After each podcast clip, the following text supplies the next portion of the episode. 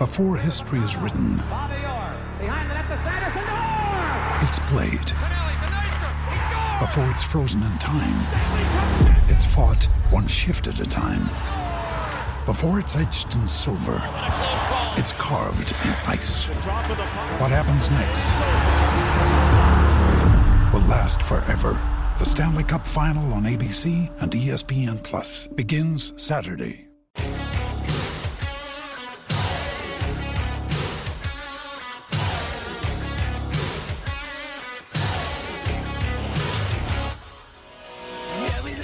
Across midfield. Varro just stumbled, but she scores! Can they spring on to attack here? They can. Into the penalty area. Chance, they've equalised! Quick as you like. Breslin gives them hope. Wellington Phoenix back on level terms. Back into the penalty area. A chance now to the crossbar. On the rebound. And it's in the back of the net. There is no flag. Wellington Phoenix take the lead. Turned it around in the opening 15 minutes of the second half. And for the second time in two weeks, Perth Glory see a 1-0 lead disappear. Boyle just tries to get away from everybody, throws it into the end zone into a lot of traffic, and there's a pick on the other side. And coming back from the end zone is Holland, and Holland is at the midfield, and Holland is inside the 40, and Holland is inside the 20. Can you believe this? That is insanity. That's as crazy as anything you'll ever see. You throw in a Hail Mary, and it's a Hail Mary, all right, for the defense. If there's ever a play that embodies an entire season, this is it for the New York Jets. Yikes. Free kick. Well into the backs of Saki and Batch. Saki to deliver. No, he's gone! Top corner. Thompson got a powerful left hand on it. That would have been an absolute stunner. Ball behind. Here it is! Here's the goal! Oh, the stunner with Oxford right here. And this man finds the back of the net for a third time already this season. Before this. Twice, three times. How did that stay out? I'll never know. Jamie McLaren steers forward. Oh, save the.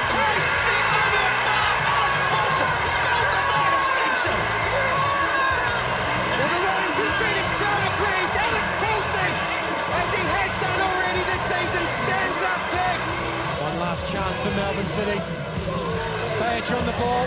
Lovely drop of the shoulder. Can't find a teammate. Still not out. The lining the back post. Sticks it out. Glue on the gloves. Get coming to their credit city, but just cannot find a way past the number 40. That's probably the best chance Melbourne City have had. And it out of the air with one hand. Rashford. Now it's Dalot. And Garnacho! Is of the very highest order. In terms of the great moments of Premier League gymnastics. This is phenomenal. You can see it on his face. He knows.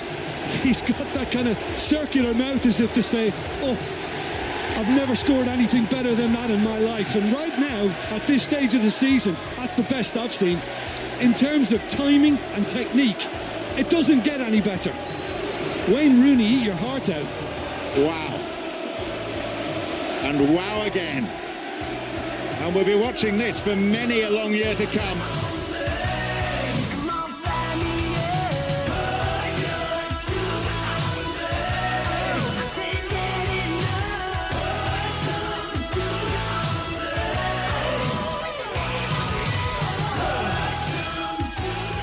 Kia ora, good morning and welcome into Izzy and Kempy for breakfast on your Monday morning. It is seven past six. So much sport over the weekend. So much sport still going on. We've got live games at the moment coming from uh, Manch- uh, Manchester United versus Everton is on at the moment. We've got a whole bunch of NFL games kicking off shortly as well. And uh, good morning to you. Still in the in the far north there, Kempy. Uh, looks like you might have a bit of rain on the way there. Is, is it a bit grey up there?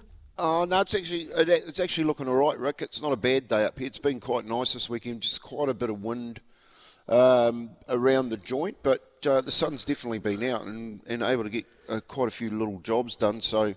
Um, yeah, mate, it's been it's been good. There's, uh, it's nice to be up here when there's no rain for a change because most most of the trips that I've been up here, there's been plenty of rains. And talking to Joe from Gizzy over the weekend, they're getting plenty again down the east coast there, which is uh, um, real. You know, must be really tiresome for the people living on the East Cape at the moment when that rain comes down after the devastation that's gone through um, the East Cape. But yeah, it's. Uh, Mate, a very nice morning, and yeah, listening to Robbie's uh, intro into the show this morning, a lot of a lot of sport over the weekend. Uh, a lot of sport that you don't normally get to see because uh, you know we've had so many World Cups on. Uh, I enjoyed the Phoenix, and you were at both the games on the weekend because uh, you had both, both, the Phoenix and of course the championship, the New Zealand um, Soccer Championship finals on. How was that for you, mate? Were you uh, were you impressed by the you know being live and by obviously both the Phoenix teams getting uh, getting the job done, but just the state of soccer in New Zealand? Yeah, mate, it's been uh, it was a big weekend for football. All right, uh, yeah, the, the, both Phoenix teams winning at Mount Smart team, uh, Mount Smart Stadium was great to see, uh, and and then yesterday, yeah, we saw the uh, the National League Grand Finals as well, and uh, a couple of a couple of new winners. Auckland United getting the women's championship, and Wellington Olympic beating Auckland City to win the national. Was was that a surprise? Yeah, it was a little. Well. On paper, you would say so. about three weeks ago, Wellington Olympic beat Auckland City 3 1 up in Auckland at Kiwitea Street. And Auckland had been a little bit, maybe, you know, they, they were eight points clear at the top, and everybody thought they were going to hose it home. And they ended up finishing level on points with Olympic. So um, Olympic were probably on the up, and Auckland City were plateauing a wee bit. And Auckland City, the other thing is that uh, tomorrow they go to Saudi Arabia to play in the Club World Cup which they qualified for by winning the Oceania Champions League. So okay. it did make me wonder whether or not they had one eye sort of a little bit further down the road. Yeah, well, yeah. they definitely have the one eye, one eye um, on getting their team in the or getting the Auckland team, and I guess um, so. Those players that'll be thinking about that as well. But that uh, that World Club Championship comes around every year now. That Auckland City side, um, they, they got they got plenty to play for. They got plenty plenty of um, I guess trophies. Would you say trophies? Well, trophies and money. I mean, uh, and money. yeah, yep. I'm not sure uh, if it's changed, but I remember a few years ago that it used to be uh, if yeah they they play a game. So this Club World Cup's hosted in different places, and everywhere that hosts it. Uh, because Oceania is the smallest association, the Oceania champion has to play the local champion to get into the main draw. But uh, so they get 500,000 US for qualifying and then they'd get another 500,000 US if they win that game. And then from there on, I think there's about a million US for every game. Well, yeah, that changes that. Yeah, we talked about that last week, didn't we? That changes lives, um, especially lives of the community in New Zealand when they're trying to make ends meet. So, all the best to those boys. Um, good on you, Rick, for going out there and um, burning the wick both ends, mate. Getting up early in the morning and then having to spend your whole weekend there looking at soccer and uh, MCing and keeping everyone happy. Well, mate, I, any, I worked it out. Have any hooligans coming at you? Did you? No, How are you not, going? Nah, not too many, mate. I was I was up in the gods, so I was all right. I was all right, but uh, yeah, I worked it out. I did twenty hours over the weekend, um, so. Well, I hope you got a good hourly rate. Yeah, mate. Yeah, it's not too bad. Don't worry. Don't worry about that. Don't feel sorry for me on that front. But uh, yeah, so no, it was good. it was good. But well, I got to say, yeah, so like on Saturday, so I got there at about what time did I get there? Just I had to get there before midday, and then uh, first game didn't kick off till four thirty, so we had a whole bunch of prep stuff to do. But I didn't get home till after ten, and uh, you know it's a a long day uh, when you're just on your feet all the time and, and things. So uh, you got home, and then uh, I thought, oh well, I don't have to be back there tomorrow until 11, so I'm going to have a, I have a bit of a sleep in. Nah, we've got a kitten, and this kitten is, she's, she's coming up a year. Um, so she started, she went from catching skinks and bringing those in to catching birds. And after the third bird in five days fluttering around the house, we were like, nah, need to do something about this. So we, I got her a collar with the biggest bell on it that I could find, the loudest bell to try and stop her catching birds. But now, mate, every time she comes through the cat door, it sounds like Rudolph is here, and it's like Santa's got her got here early.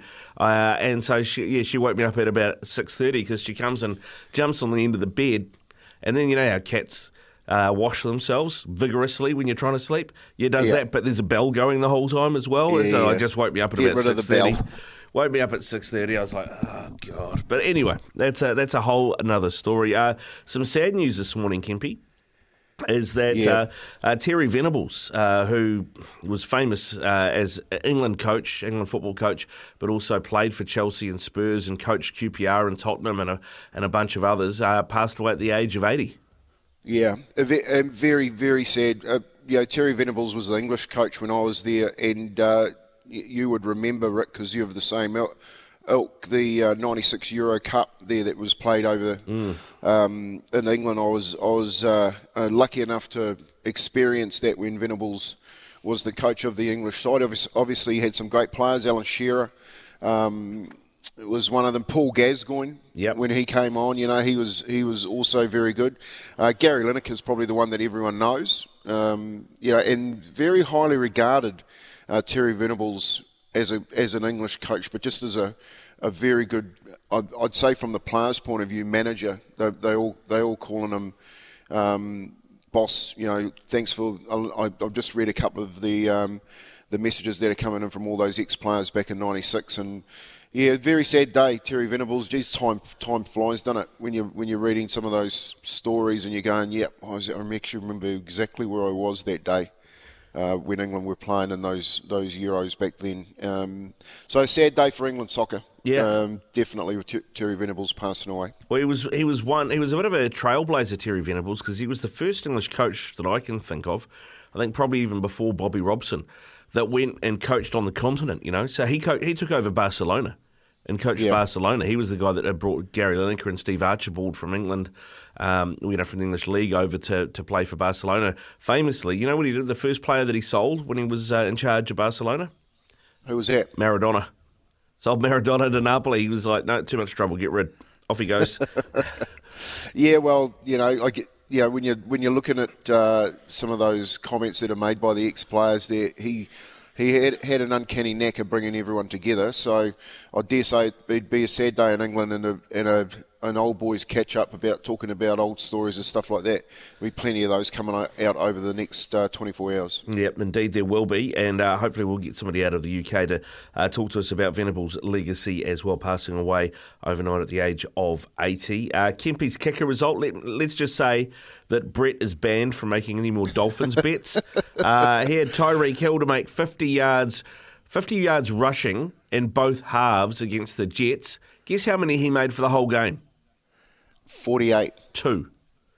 Two rushing yards. I think he got 37 receiving yards. But Brett, yeah, nah. Yeah, nah. Oh, trying to look after um, people that are really consistently thrown in in bets. I actually believe Brett. I believed in Brett. I- I'm coming in to defend Brett, lads. It was uh, 50 or more receiving yards in each half. Oh, was it receiving yards? Not right. oh, okay, yeah, all right. Well, he got. He, he well, I mean, I put, don't that, actually- put that aside. He got 39 for the whole game. Yeah, well, Yeah. I, yeah. I, don't, I don't know how many he actually got per half, but uh, uh, the X on the TAB account uh, partnered with the X by the draw for Tottenham versus Aston Villa means a pretty unsuccessful kicker. Yeah, it didn't didn't go particularly well. Did not go particularly well. It did actually hear there's a piece of news actually. Um, remember last week we were talking about there was that player survey about the best and worst stadiums in the NFL.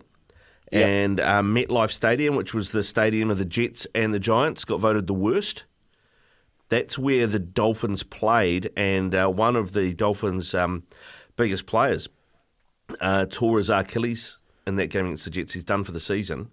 And uh, Brett has just sent me vid- footage on Twitter of the of the incident. It was non-contact, and he just went to go. He just went to take off, and the artificial turf underneath his studs shifted, and he went and Yeah. bang. Uh, so he's Yeah, I saw I saw that too. I, I watched that yesterday on the socials um, from behind. That a little close up of uh, the Achilles snapping when that player took off. It, it is a problem. I got to say, you know, back in I, I think we played Melbourne to make the eight in 2001, and we played under the Etihad Stadium in Melbourne, and it had a roof. But when you walked out on the pitch, the pitch looked like a jigsaw puzzle. yeah, So the the the ground the grass never grew. It grew it grew in patches, and they had all season tried to save it.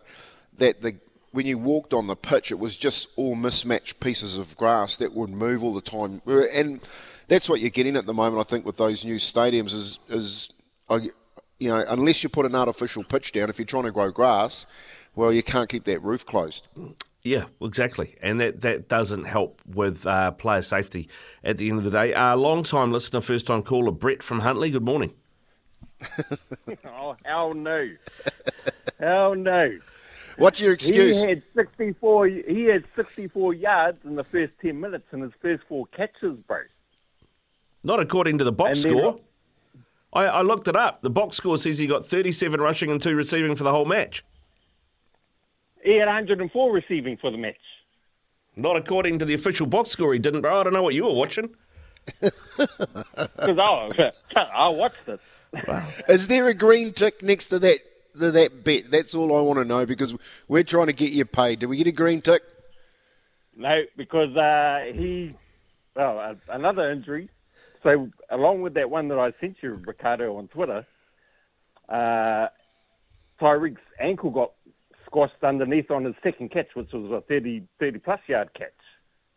And then he got strapped up, and then Tua stopped throwing to him because he was injured. So Ty, um, Jaylen Waddle started getting all the receptions.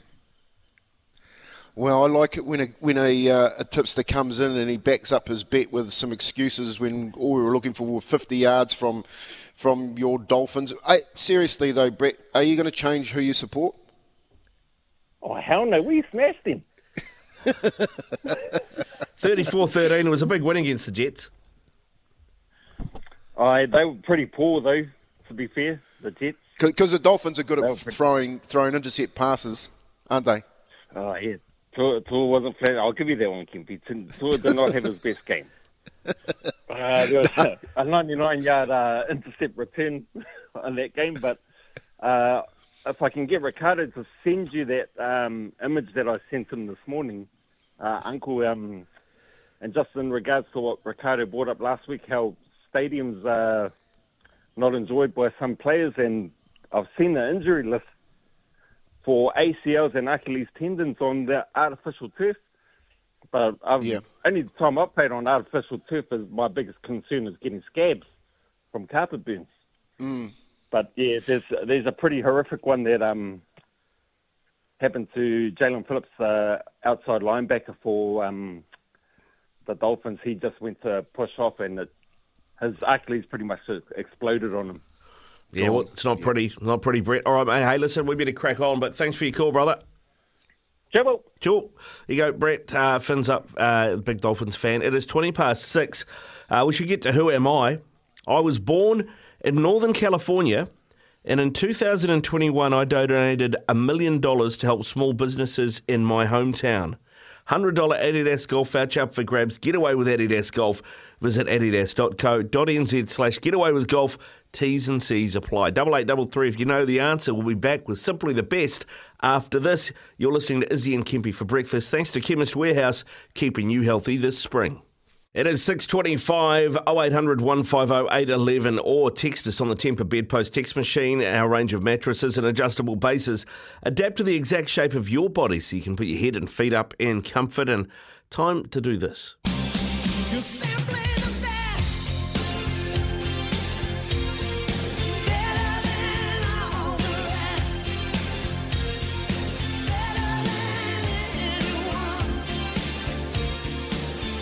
Yeah, it was a hell of a weekend for Taranaki, and I'll be talking about that in Love Racing. And uh, we had a good mate of the show, uh, Robbie Patterson, on on the weekend, and he didn't tip us this one out. But here's my best of the weekend coming from the back. One bold cat. Here we go. Aromatics join them, and so has one bold cat. One bold cat and Aromatic go to war at the 250. Dionysus is running on, and behind them Aquicade. One bold cat and Aromatic, and behind them Dionysus. One bold cat on the outside. Di- giving, giving plenty on the inside of it, Aromatic. But it's the new Plymouth Visitor too strong. One bold cat. One bold cat beat Aromatic. Third, Dionysus. Fourth over. What was really surprising about that was Aqu- Aquicade caving in uh, in that run in the Counties Cup on Saturday, the Group 3 out there at Pukekohe, and, and Robbie Patterson was on telly just beforehand, basically saying, Rick, that uh, this is a real testing run for his horse, and we'll see what it's got because Grillsy reckons it's a Group One. It was a Group Three they run in, and uh, this is going to tell him a hell of a lot about One Bold Cat, who's he's had since it was a foal. So uh, it answered all of his questions. It came from behind, it was at the back, and ran around them with some clear air and battled it out uh, to the line. Uh, to get that win for Robbie Patterson and uh, the great New, New Plymouth trainer getting that done. He's had a hell of a month. We'll talk a little bit more about that with Love Racing. Yeah, we will. And uh, yeah, thanks for your text, Kevin. It's just coming. We'll address that a little bit later on. We actually have Greg Peters, the CEO of New Zealand Rugby League, coming on after seven, and we can talk uh, more about that uh, then. But here is my simply the best. Wellington Phoenix take the lead. They've turned 15 minutes of the second half. And for the second time in two weeks, Perth Glory see a 1 0 lead disappear. Yeah, it was the Wellington Phoenix and Liberty A League side under Paul Temple. What a comeback from them. They were playing Kempy, the team that were top of the table. They had the top goal scorer in their team as well, actually a, fo- a football fern in Grace Jale, who's been absolutely on fire this season. Uh, and they managed to keep her quiet, and they came. They did, didn't play well in the first half. It's got to be said, and they were a goal down, but they came back with two in the second half and knocked off the team that were top of the table by two goals to one and got the win. It was a great comeback and uh, yeah, really good performance, particularly in the second half. I'll tell you what I'm, I'm really surprised about with this um, Phoenix women's side is just the the uh, I guess the effort the young girls have been putting in, and the and the way that they're attacking football is they're not afraid to, to do things like you know the goal that the, the goal that got them behind was a was a defensive error, but the way that they just stuck to the uh, I guess Paul Temple's plan and went about you know the amount of shots on goal. Rick, you must have been surprised. A hell of a lot more shots on goal than in the men's game. Um, so I wasn't surprised that they pulled the pulled the two two goals back. But they're flying at the moment, the Phoenix women, and, and uh, well well done to them for getting the job done. Yeah, and, and well done to Hope Breslin. I don't know if you saw it, Kempy, but Hope Breslin who scored the first goal uh, last week. Was it last week or the week before? She uh, clashed heads with somebody, and she had a complete yeah. shiner. Her whole eye closed over.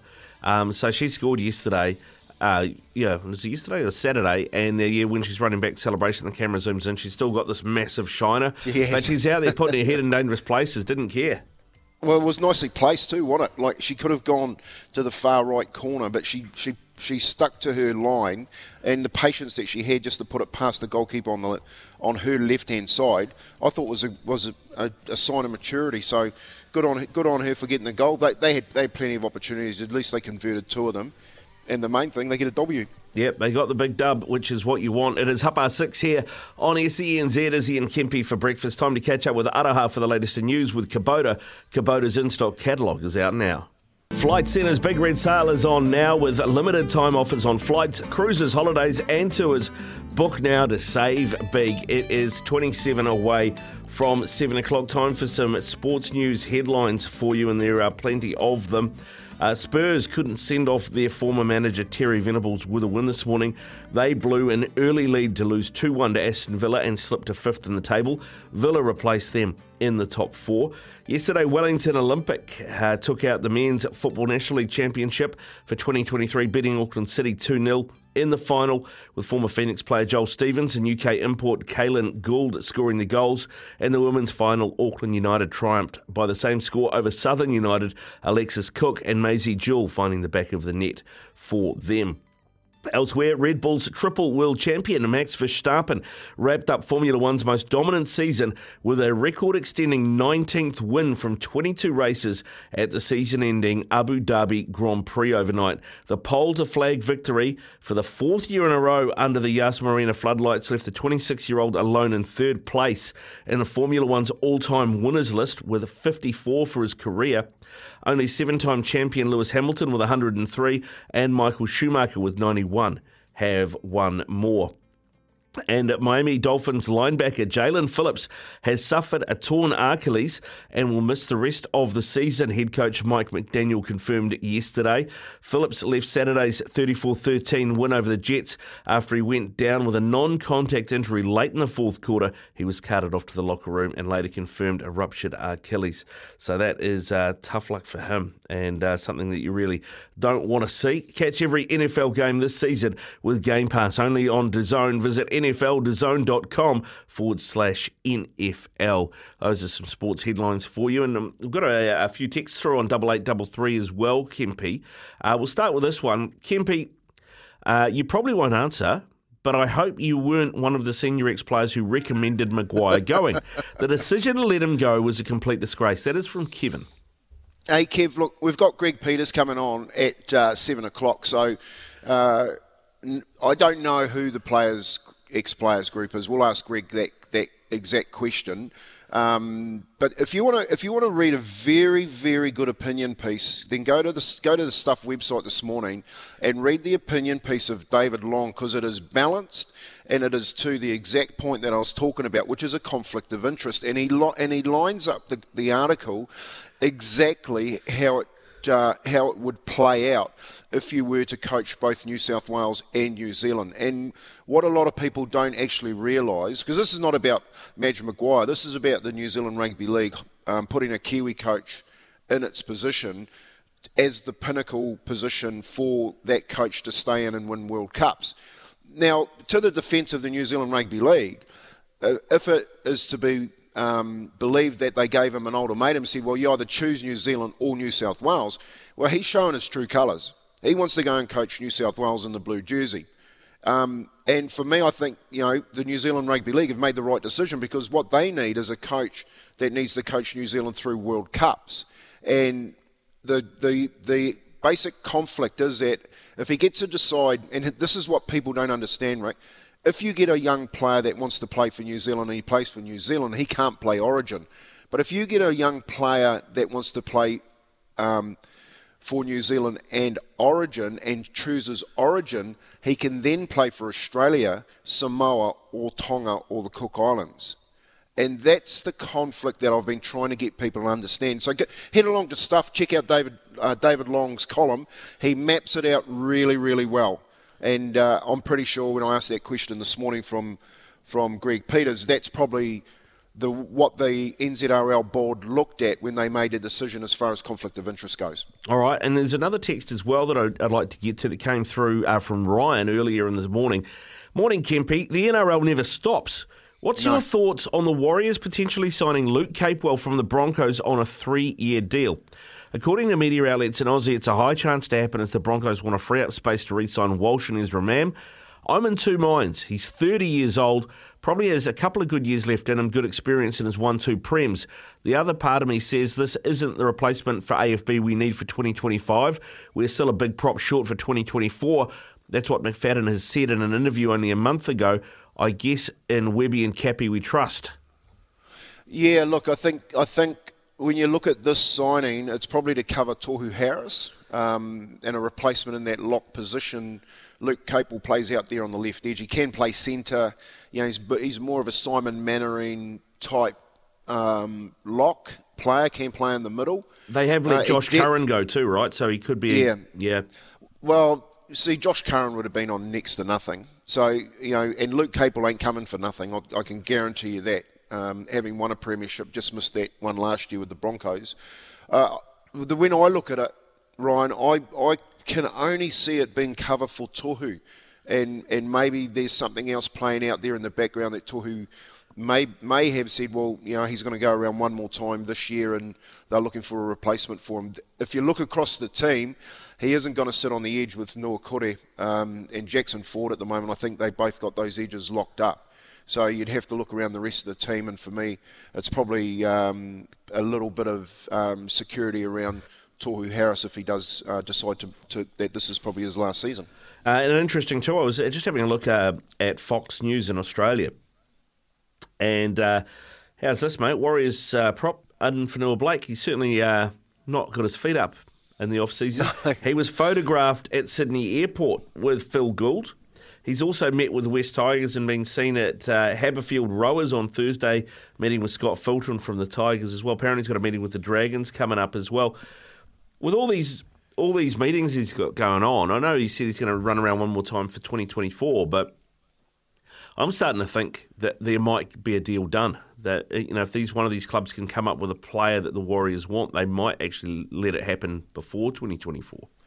Yeah, you're, pro- you're probably right. Like he, he's made it nice and clear, which I like. I like. You know that I'm I'm out. So you know the Warriors can go around rebuilding, uh, and I like that the Warriors have put some stipulations around that contract about replacements and and and making sure that they're looked after. Uh, mate, this I'll tell you now with Adam Adam Fonua Blake, there's no shortage of of uh, suitors for him. Uh, Gould's seen him. Fulton took him to Manly, so you know at West Tigers now, and Benji's looking for someone of that ilk. Um, and St George have made it nice and clear. You know, we heard we heard. Um, not only Flanagan say that, but before that we had Jason Nightingale on saying that the board had, had, targeted him. So, mate, he's going. Where does he go? Well, I guess he's got the biggest purses where Addin Fonua Blake is probably going. And uh, if I was going to put my money on it, I'd put my money on West Tigers. I think the relationship with um, Fulton, you know, having having moved them to Manly, but also it's out west where he's from uh, is probably my pick over both Canterbury and St George. Yeah, it's interesting because I see, uh, you know, the, the, Dogs are trying to move uh, Raymond Faitala-Mariner on. Uh, he's on 800 grand, but they were trying uh, to as well to get um, Toki Ahau back out of uh, out of Super League. But yeah, um, Catalans. Yeah, yeah, Catalans, but he's failed a medical, so that's that's off. Yeah, and well, Raymond's not worth 800 grand, you know, so when you when you you you basically how they handle those it's it's been a way that they've handled things about players contracts for a long time a real poor way of handling it is they ignore them and they make it really hard. They they throw you into if you listen to Justin Horo he's he's just done a, a podcast and he talks about um, being being told to go and train on his own so be, be down at reserve grade, and even when he's training with the squatters, to be pushed out and train on his own because they just want to make it uncomfortable so he leaves so he can free up that cap. Um, yeah, I don't think, you know, you got to remember Rick Raymond was already here before he went to the mm. Bulldogs. Mm. Coming back, I, I, probably would say that they won't be looking at Raymond Faitala um, Mariner. It's probably, you know, if they're going to do a deal, it's probably who they can pick up, maybe maybe strengthen the, the depth of their squad and then have a look at that money because he's got to free up quite a bit of money, uh, Addin Fonua Blake. And you're talk, talking Shaun Johnson's also on his final year, is whether or not they do um, a, a, I guess, a, a, big bid on a marquee player to come back into that. I think the seven jersey is probably the biggest one that people need to look at this year in replacing Shaun Johnson. And and the way reason I say that is because there's not that many sevens around. You're going to have to probably go and get someone like St George, West Tigers, and uh, and Canterbury are doing that's already tied up in a, in a lengthy contract uh, out of their contract. Yeah, I think so. Uh, it's going to be interesting to see how this all plays out, but I think there's a lot more to come uh, between now and the start of next season. It is 17 away from 7 o'clock. When we come back, Kempy's back with Love Racing. Sumi and Durham Lad. Sumi in the centre. Durham Lad goes with her. Sumi the outside. Durham Lad the inside. Stride for stride. Balado Boy late. Sumi in front. Just in front. Balado Boy lunged out wide, but Sumi will win. Sumi is won it first up to beat Balado Boy. Islington Lass Dream Machine over on the inside, and then side by side bodes well from a long way back, starting to put in Badgering the witness. But here's Islington Lass, ranged up, hit the front. Quality here, horse here. And Islington Lass will beat Badgering the witness side by side. Bodes well a cheeky. Yeah, 648. Uh, you can call us anytime 0800 158 11 8833. Tempur bed post text machine. And find a thoroughbred race date events.loveracing.nz. And today, it's a big shout out to our Taranaki whānau because they got the job done. Alan Sharrock, Sumi, and Islington Lass. Um, very, very good winners on the weekend. Got the weekend off to a great start, but this is the one that we all wanted to watch the Counties Cup, and this is what happened. Aromatics join them, and so has one bold cat. One bold cat and Aromatic go to war at the 250. Dionysus is running on, and behind them Aquacade. One bold cat and Aromatic, and behind them Dionysus. One bold cat on the outside. Giving, giving plenty on the inside of it, Aromatic, but it's the new Plymouth Visitor too strong. One bold cat. One bold cat beat Aromatic third. Dionysus fourth. Yes, and they'll be sitting up in the gap in Taranaki this morning talking about the spoils going away and getting them all both the Sheik Sharrock and uh, our man Robbie Patterson. One bold cat took out uh, the Saturday Group 3 Counties Cup over 2100 at Pukekohe, delivering a third feature prize for the month for Robbie Patterson, the informed New Plymouth trainer. He's previously saddled one bold cat to win the $80,000 Feilding Cup over 2100 at Trentham, and uh, that was followed by all-the-way triumph from Pintura in the $250,000 Group 3 Coupland's Bakeries Mile. It was only last week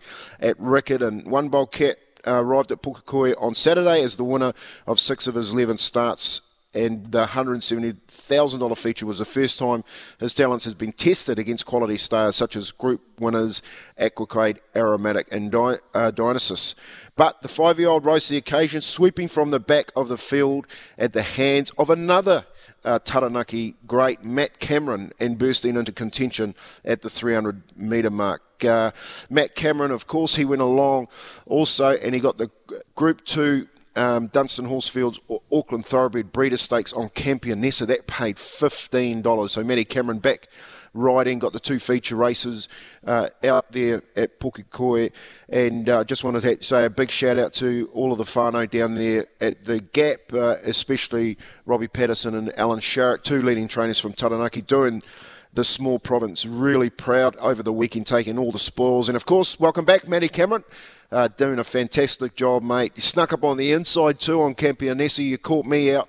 I thought um, you sort of uh, I had a little bit of a look at that one, Rick, and wasn't really thinking too much of how how much class Matty Cameron brings to the race day, but uh, he snuck that at 15s. I don't know who if you're on. If you're on, why don't you text us double eight double three and let us know because that paid plenty and that would have made your weekend. The Grand Tour Racing Festival, it's back, and that's your Love Racing update for Monday. Yeah, didn't have a lot of luck on the punt. Got to got to say this weekend, Kempy. I, I, I followed a few in off the text machine, uh, and who are no- guys that are normally pretty good. I think Kev tipped out Wolverine and Bella the Ball. I think that both of them are still running. Uh, and then uh, and and then the one that Robbie Patterson did tip out for us um, uh, on still Friday. running? That's still running as well, mate. Yeah, yeah, exactly. So you didn't have a lot of luck, mate. To be fair, but hopefully we can steer into a few more this week, eh? Yeah, oh, 100%, mate. That's that's why it's called racing, Rick, and not winning. Yes, 100%, mate, 100%. It is eight away from seven. Updating you the score from uh, the Premier League. Manchester United lead 2 0 now against Everton. A penalty from Marcus Rashford extending their lead about half an hour to go in that one. We'll be back with some of your texts on 8833 after this. We're three minutes away from seven. Double eight double three is the text line. Still two 0 between Manchester United and Everton. Uh, the red half of that equation are up with uh, just over twenty minutes left in that match. A few texts are through. Uh, this one from Barry. He was the other half of Kempy's kicker from last Friday. Morena guys, sorry my draw didn't come in. I should have stuck with my original pick, which was the draw in the Man City Liverpool game. Never mind, we go again. From Barry. He wasn't far away. Got to be said. Tottenham lost Mm. two one this morning, but uh, that game was that game was one all up until about the seventy fifth minute, so he wasn't too far off. Yeah, it's it, mate. It's t- it's tough enough picking um, those EPL scores. You know, you just don't know what you're going to get, and sometimes and you know that Rick when you're following your team, you think some of these games that they win, they go out and they lose, and then you know the other ways other way around, and and it, it is a, like that's what I mean. Like, it's bloody tough picking them. Um, but we go again. We go again on Thurs on Thursday, um, and you'll get another kick. You'll get another chance to, to get in there and, and get in Kempy's kicker. Yeah, exactly, mate. Exactly. I mean, I'm I, I'm not having a great weekend to be fair. I do a, I do a picking comp on the Premier League, uh, and so far I have got three from nine. Wow. So yeah, Yeah. that uh, that that that pretty the much puts tide needs to turn quickly. I, although I did, I will say this: Manchester City, Liverpool. I had, I got the exact score in that one. I had that at one all. So, if Yeah. only I'd backed it, mate. If only it's just picking the ones to back. Yeah, and those those are the ones that pay a lot too, aren't they? If you pick the right score, you get you get you know some decent odds on that. So maybe you need to have a have a decent look at that, Rick. If you can pick one of those for us once a week, it'd be quite nice. Yeah, I think they'd probably pay five or six bucks, like the exact score, Mm. something like that. That's Um, my fa- that's my favourite number. Yeah, five or six. round there. Uh, Brad's texted through asking if it was a penalty. Manchester United's second goal was a was a penalty. Yeah, uh, yeah, Brad, it looked like a penalty. The referee originally gave Martial a yellow card and booked him for diving, and then VAR had a look at it. And uh, yeah, Ashley Young, who's now playing for Everton, ex Manchester United player, uh, he actually steps steps on Martial's foot just inside the area. uh, when he goes over. So they gave the penalty. So uh, yeah, that, it was definitely. You don't a even have to. You just have to touch a hair on his leg and he'll fall over in that box. let alone you get st- close enough. Let alone actually stand on his foot. So yes, it No. was. Did he really stand on his foot? Yeah, he did. Come on. He did. He actually did. he, actually stood on his foot, I, and while he was running. So you know how that'll that'll put the anchors on, Kempy. That'll put the Yeah. anchors on. Definitely. Coming up on the show, uh, we've got Greg Peters, the um, boss man from the New Zealand Rugby League. So if you've got any questions for Greg, get them through to us on double eight double three. He's coming up after seven o'clock. Andy Murray from 442 magazine in the UK is going to join us at 7.40 to talk Terry Venables, former England uh, and Tottenham coach who passed away overnight at the age of 80. And after eight o'clock, Chris Milicic is going to join us to talk the A-League and the National League as well. Here's Araha with the latest in news for Kubota. Kubota's spring catalogue is out now. Four past seven on your Monday morning. Welcome into Izzy and Kempy for breakfast. And uh, boy, yeah, they bring back some memories, Kempy. What a great night that was and a great win for the Kiwis in the Pacific Championship. It is tradies hour with night and day. Start your morning with a hell of a coffee from just $4.50 at your local night and day. Greg Peters from New Zealand Rugby League is coming up shortly. Also, Andy Murray from 442 magazine this hour as well. Updating uh, scores for you. All the NFL games uh, have just kicked off at 7 o'clock. We'll keep you up to date with those. Uh, Manchester United have scored a third. Now they lead Everton 3 0 with 15 minutes left to play in that Premier League match. And uh, time for Who Am I? Clue number two. For a $100 Adidas golf voucher, get away with Adidas Golf. Visit adidas.co.nz. Get away with golf. T's and C's apply. After receiving just one DI scholarship, I almost quit my chosen sport after high school, thinking about going to college and becoming a lawyer instead. Who am I? Okay, so after receiving just one DI scholarship, I almost quit my chosen sport after high school, thinking about going to college and becoming a lawyer instead. Who am I? Double eight double three. If you know who that is, hundred dollar Adidas golf voucher could be yours. Time now to talk some rugby league and all the talk recently has been about the Kiwis. Uh, whether you go back a few weeks to that big 30 0 win over the Aussies in the Pacific Championship, uh, that has obviously uh, got a lot of people talking, and, and rightly so as well. Or if you are talking uh, the deci- decision uh, around Michael Maguire's future because he was allegedly been offered the New South Wales job. Could he do that and the Kiwis job? That was a decision uh, that our next guest uh, was part of making about his future. Greg Peters, welcome to the show. How are you? Good morning. Very good, thank you. That's the story, Greg. I guess you know the from a from a fan point of view, from a public point of view, uh, it it must have been a pretty difficult decision for you and the board when you look at it. You know, you, I guess, how do you sort of separate a potential conflict of interest with the New South Wales job uh, being talked about for, for Madge versus a 30 0 win against the Aussies. Uh, you know, there's, there's, there's two things there at opposite ends of the spectrum which must have made that decision pretty tough. How did you reconcile it? How did you come to your decision? Well, first and foremost, uh, we absolutely wanted to keep Michael, um, and uh, it was his decision to step away from the job with the Kiwis. He's done a fantastic job over the five years he's been in the role, uh, and obviously um, the recent victory against Australia and, and winning the Pacific Championships first time is, uh, was pretty special for the group. Um, having said that, when we look at it, the two roles are very difficult to reconcile when you've got what a team in Australia that many people would put ahead of the Kangaroos and at the top of the pecking order um, as a pathway team in Australia, um, and reconciling that with where we want the Kiwis jersey to be, which is top of the top of the pecking order, preeminent status of international football, and the mana in the shirt that that we now have or have always had, but has been built of with, with on with recent victories. We just want that to be the top of the top of the tree, and we want someone who's 100% focused on that role uh, and not having half an eye on a, on an Australian pathway team over the ditch. Greg, thanks for joining us for breakfast this morning. So, so the decision to um, let Madge Maguire go was purely his decision. Is that what you're saying? He stepped down. Was was he given an ultimatum? Well, I, don't like to call it an ultimatum as such, but we but we certainly aired our views, and it's not just uh, you know my view or the board's view. It's uh, strongly held view amongst the current player group and and a number of former players that we spoke to that the two roles were incompatible.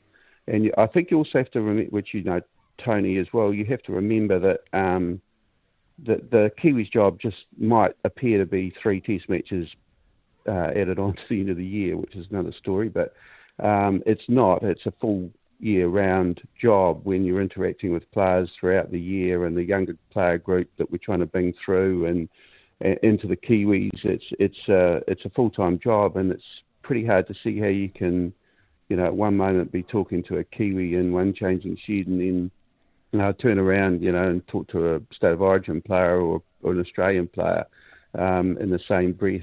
You know, that's in the incompatibility that we see around the two roles. So, so there's a couple of things in there. Let's just talk about that. You mentioned the senior, this senior group, this powerful senior group. It's been reported that I've led that. Who are they? Because you've never spoken to me.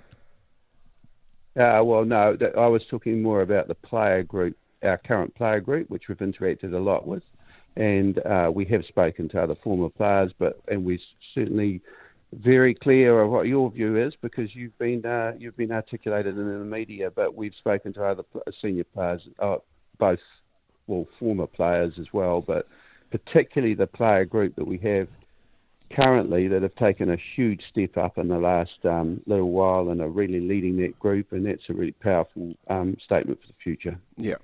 Yeah, so we'll just get a text text message here, Greg. They're just saying, can you name the, the ex players that uh, were advising you on Madge Maguire? No, no, I'm not. I'm not prepared to name names either in the current player group or the former player group. But I, I can assure you that we've spoken to both. And in the case of the current players, who we put a lot of stead, uh, a lot of status on on their view, to a man they are consistent and uh, and uh, you know agree with the position that we've that Michael couldn't do both jobs. Okay, hey, so players are eligible for the Kiwis or New South Wales, but he can't play for Queensland and New South Wales after playing for the Kiwis. But if he plays for Australia, he then can play for Tonga or Samoa. Was that considered in the in your discussions with the board in and around, uh, I guess, this conflict? Because that's in a nutshell where the the key conflict was as far as um, what I was trying to get my message across when, when you're sitting in that New South Wales job as opposed to sitting in both of them. Yeah, look, it'd be fair to say I think there's some moves to change that, and we've been advocating for that for some time. Um, but I'll give you a live example. Well, not maybe not so live now, but um, Jarome Luai played for Junior Kiwis um, a couple of years back. Um, has he, he and has elected to to play for Samoa and uh, and the state of origin. Uh, he may have made the Samoan decision for for other reasons other than state of origin, but there are other examples of players where that conflict has, has been real. It's not perceived; it's a real conflict, um, and and maybe not in um, perhaps New South Wales, but just another another player, Kalyn Ponga, is a similar example where he uh, he's eligible for the Kiwis. Hasn't played for Australia, but has has has said he wants to play um, Origin over over that. So that that is a real conflict, albeit that there are some moves to change that, and I hope it does change. Were there were there a set of circumstances where the board um, decided it wasn't feasible to do both jobs? What were they?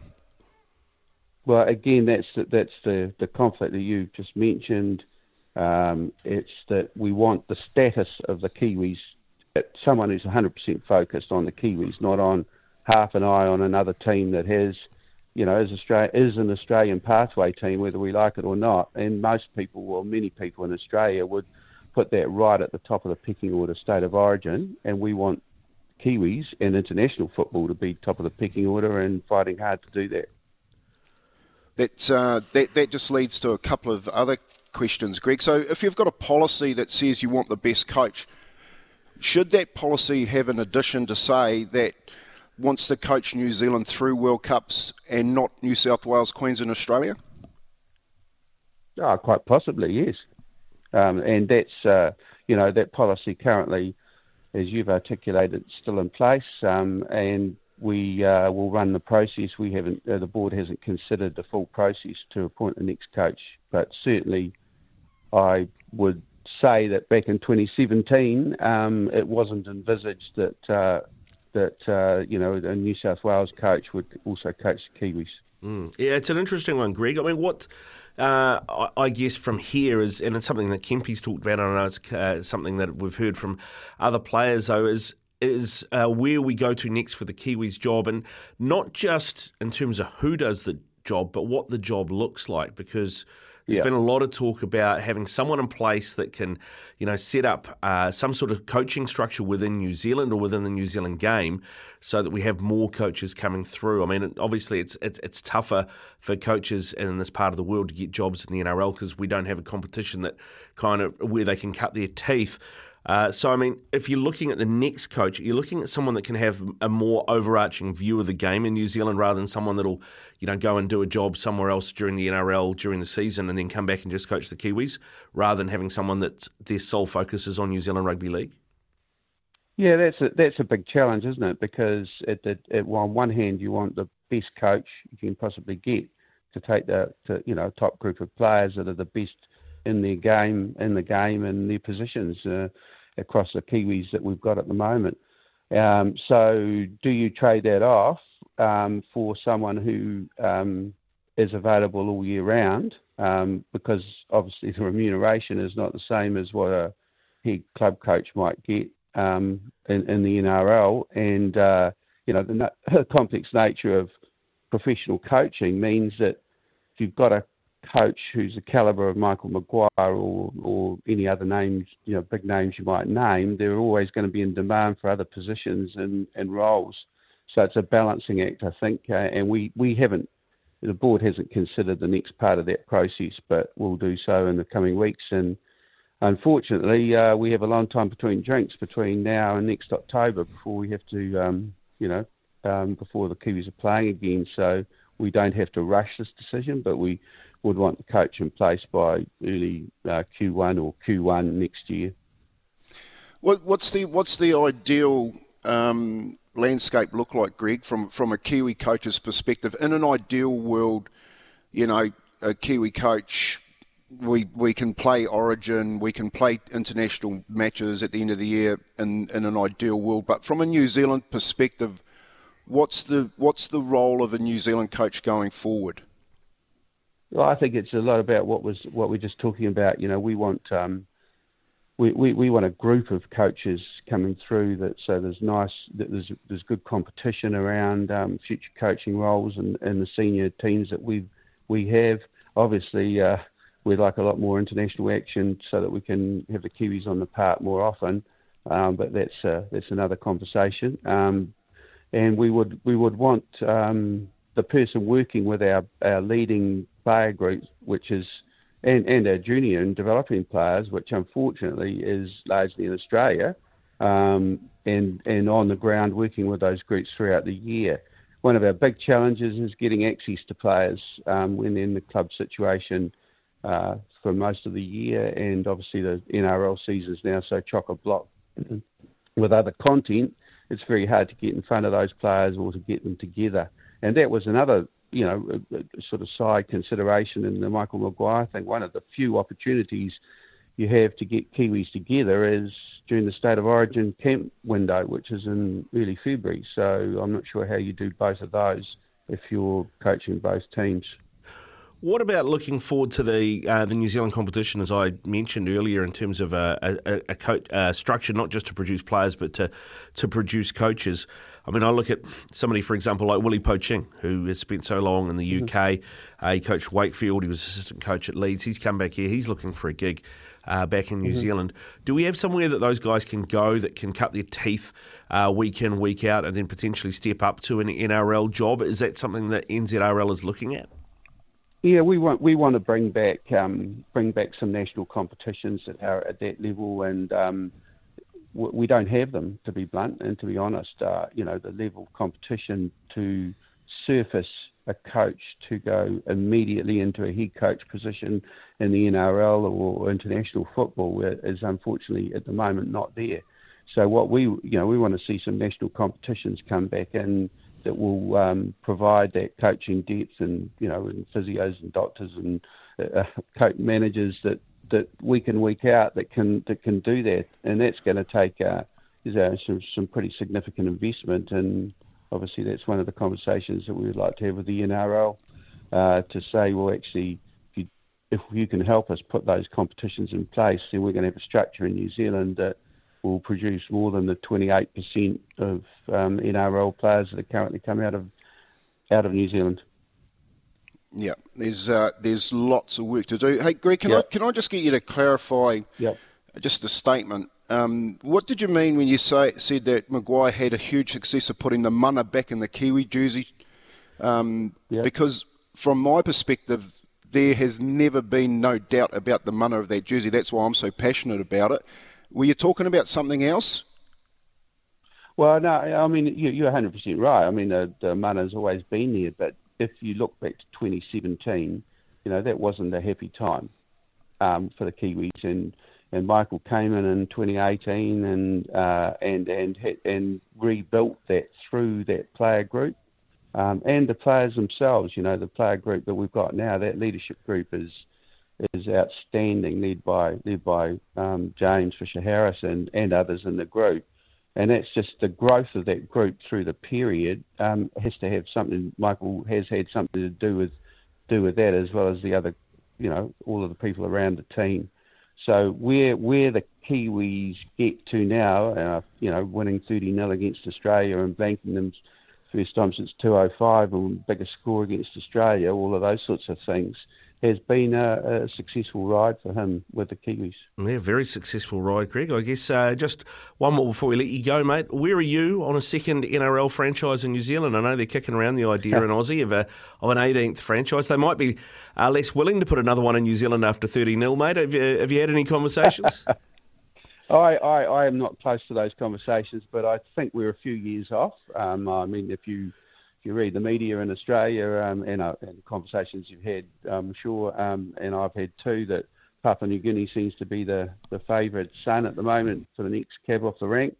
Uh, and then a New Zealand franchise, possibly Perth franchise thereafter, but then not until you know late until 2030 or, or there and there, there or thereabouts. Um, personally, if you sit here right now, it's hard to see until commercially um, until such time as the Warriors are in regular top eight.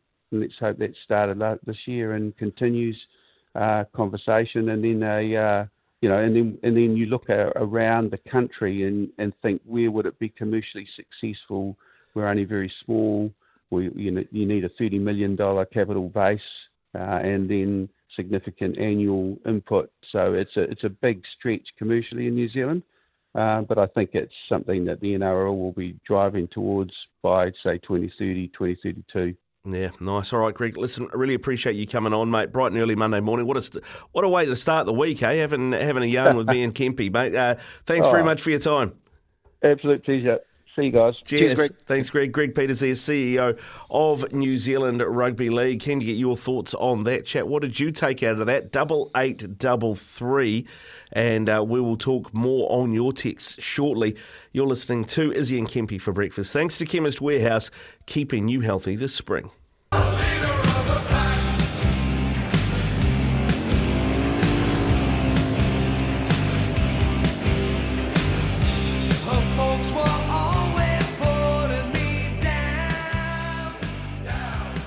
It's 7.27 here on SENZ, Izzy and Kempy for breakfast, 0800 150 811. It's tradies hour with night and day.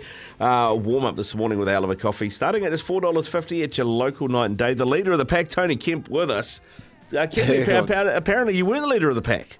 Well, mate, it was it was so widely um, um, uh, put through the media that I was leading this bunch of blokes around getting to get rid of Madge. And if you were listening to that um, interview from Greg Peters, go go to SEN and download the podcast if you haven't, because that uh, was certainly not the case. And and even asked Greg if he could name who those senior players were, uh, ex players that uh, they did speak to, and he wouldn't name them. So, um, you know, even our good mates across the Tasman uh, at SENZ, uh, Brandy, Vossi, Sats, all all uh, all basically following the media's tone and around that. Boys, just do your homework. Pick your phone up. Give me a call. You know, because I not I never once spoke to the New Zealand Rugby League.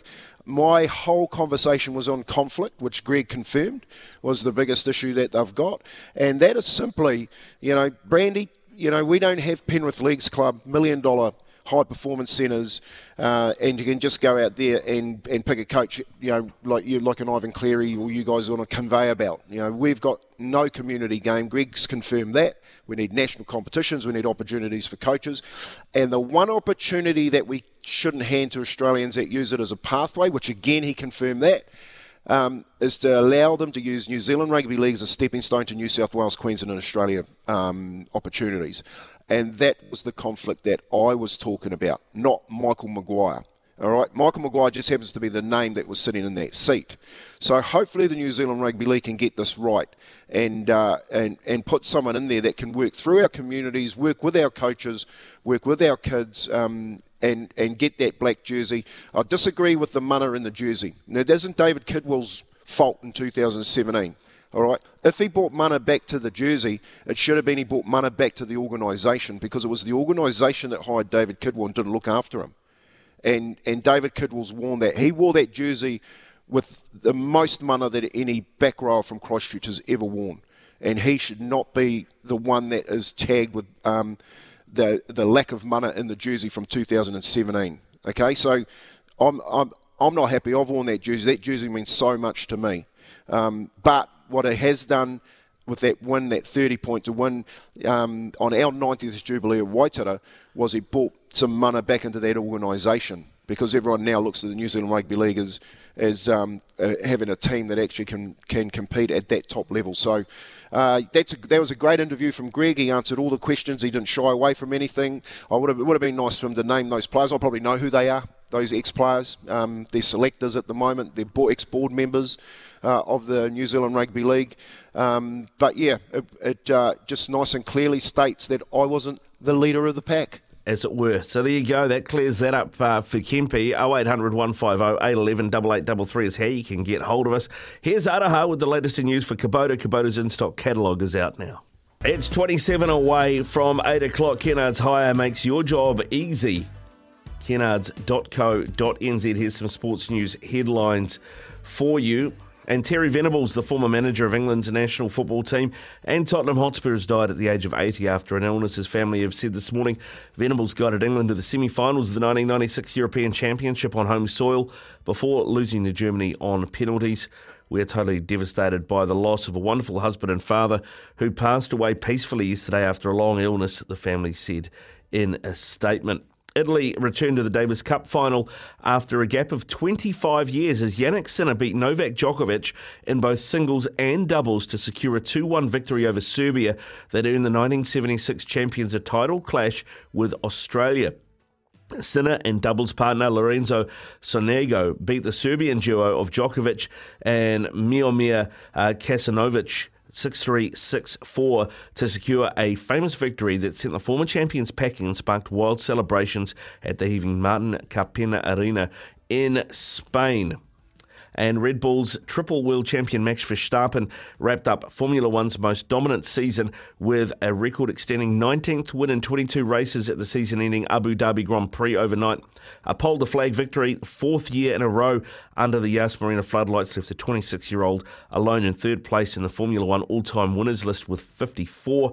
Only Lewis Hamilton with 103 and Michael Schumacher with 91 have one more. And finally, Dallas Mavericks star Luka Doncic banged up his left hand uh, in the closing minutes of yesterday's win over the Clippers. He underwent X-rays, and uh, it turns out looks like it's not broken. Doncic said, "I don't think it's broken, but we're going to see further in Dallas tomorrow when they head home."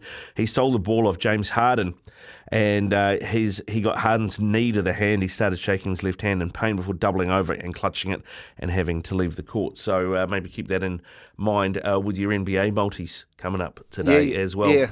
Luka Doncic. I've had a, I've had a broken hand, Rick, and played with it. Yeah. Um, sort of my what do you call it, index finger on that on right on the top of your hand there. I'd snapped a bone just uh, halfway up my hand. It's actually okay to play with. Yeah. So you know you get a little bit of pain, when you when you're clenching. Um, but it's you know it's probably one of the you know broken nearly everything in my body, but one of the ones that you could actually just handle. Um, so I don't see him missing any time. Uh, or any significant time there, and they heal really quick as well. You know, in that part of your body. Yeah, I, I, I played with a dislocated thumb for half a game, um, mm. but it was one of those that came off. It was like it came. off, Did it? I just guy went to go on the outside of me, and I reached, grabbed his jersey, and my thumb caught in the jersey and pulled it out. Yep. And um, and I went over to the sideline, and the coach literally just got the heel of his hand and banged the back of my thumb and knocked it back in, and then figure eight tape around my ring finger and middle finger and the thumb so that it wouldn't move. And he was like, "You're right, go back out there. Yeah, get back out there. Yeah, come chuck, on, chuck some ice on it. Uh, there you go. get there next to Jerry. Need some get war there next stories, to Jerry mate. Susu in the front row. Yeah, there you go. Some war stories. uh, time for our choices flooring pole, Sail on for family uh, friendly and hard flooring. Uh, your moment of the weekend. We've done ours. Kempy's was one bold cat in the Counties Cup. Mine was the Phoenix Woman coming back to beat the league leaders. We've also got Alex Paulsen's penalty save and the Auckland Hearts being unbeaten as well in domestic cricket. What is your moment of the weekend? You can text us on double eight double three or head to the SEN app, hit Izzy and Kempy for breakfast and vote for the poll there, the choices flooring poll. And we'll come back with results of that in around an hour's time. Discover the perfect blend of style and function to elevate your home at choicesflooring.com during our family friendly sale. When we come back, Andy Murray out of the UK, not the tennis player, our football journalist to talk Terry Venables. It is 18 away from 8 o'clock here on SENZ Izzy and Kempy for breakfast. And joining us now from the UK is football journalist Andy Murray. Morning, Andy. How are you? I'm very well. How are you guys? Yeah, good. Thanks, mate. Good. Uh, some sad news over your part of the world, though. Uh, overnight our time, today your time. Uh, Terry Venables, the man they called El Tel, uh, one of the first British managers to go and and manage overseas. He took uh, took Barcelona, of course, uh, passing away at the age of 80, and a former England manager as well, mate. What's the what sort of the the feeling in England with the passing of Terry Venables so soon after, of course, the passing of Sir Bobby Charlton? Yeah, I think that's it. With uh, with with Charlton uh, going a couple of weeks ago, it's uh, it's another it's another big big name in sort of English football history, and you know it's it's it's it, that's that's life, isn't it? You know, it it it, it happens. Um, but uh, Venables will uh, will certainly go down and will be remembered as uh, sort of one of the one of the most te- te- technically and tactically aware coaches um, that uh, that we've produced really. Um, you know he had a he had a pretty solid uh, playing career for for Chelsea and uh, and for Spurs. Won the won the League Cup for uh, with Chelsea and the FA Cup with Spurs as a as a player. Um, and was quite influential in the abolition of the maximum wage um, back in the back in the 1960s when he was a he was a player as well. Um, sort of knew knew his value as a footballer, you would say, um, um and uh, uh, established a business empire that included a nightclub in Kensington. Um, uh, he even made an attachment for hair curlers, would you believe? um, and which went to market, and also wrote a TV detective series, uh, co-wrote a TV detective series on ITV here called Hazell in the 1980s uh, with a business partner of his, Gordon Williams. Um, but uh, yeah, it's it's as a it, it's as a it's as a manager that uh, that he really um, uh, is is most well most well known here. Um, he managed a lot of clubs in in London, uh, Crystal Palace, QPR, and it was uh, it was at QPR that he uh, performed very well uh, with them, uh, got them to kind of like third in the third in the top flight, and that's what made Barcelona come calling in 1984. Um, as you say, earning him the, the nickname El Tel. he went there just as they'd they got rid of Diego Maradona and he, re- he replaced Diego Maradona with Steve Archibald. Uh, the uh, the Scotland forward, which uh, didn't go particularly didn't go down particularly well in Catalonia, but um, Archibald and Venables uh, won uh, won the locals over. Um, he actually won La Liga in the the first year that he was uh, he was in the dugout there at at the Camp Nou. first first La Liga title for for 11 years for them, and um, uh, kind of re-established uh, Barcelona, I suppose, as uh, from a sleeping giant as they as they had been, you know, for a decade since uh, since Johan Cruyff had left them as a player. They'd sort of struggled in the wilderness a little bit, really, but uh, he re-established them. Um, took them to the 1986 European Cup final, which they lost on penalties to, to Steaua Bucharest. Um, and um, did a lot better there, I think, than a lot of uh, a lot of people thought. You know that you know maybe English coaches weren't weren't that uh, yeah tactically aware enough to to go and make it on the continent at, uh, at that stage. But he he proved uh, he knew what he was doing and uh, did very well for them. Um, uh, before returning to to England as uh, as, as Spurs coach in 19 in um, in 1987 and uh, won the 1991 FA Cup with them. Uh, before before becoming England boss, and um, yeah, it was the two years that he spent uh, as England, which he'll be most fondly fondly remembered. Took took uh, the Three Lions to the semi-finals of Euro '96 as host. It was a memorable 4-1 victory uh, against uh, against the Netherlands that um, that he masterminded there with uh, with a Christmas tree formation that he's fondly re- renowned for here, with sort of four defenders, three three midfielders, two attacking midfielders, one up front that made that made the formation look like a Christmas tree. Um, but yeah, that kind of four one victory.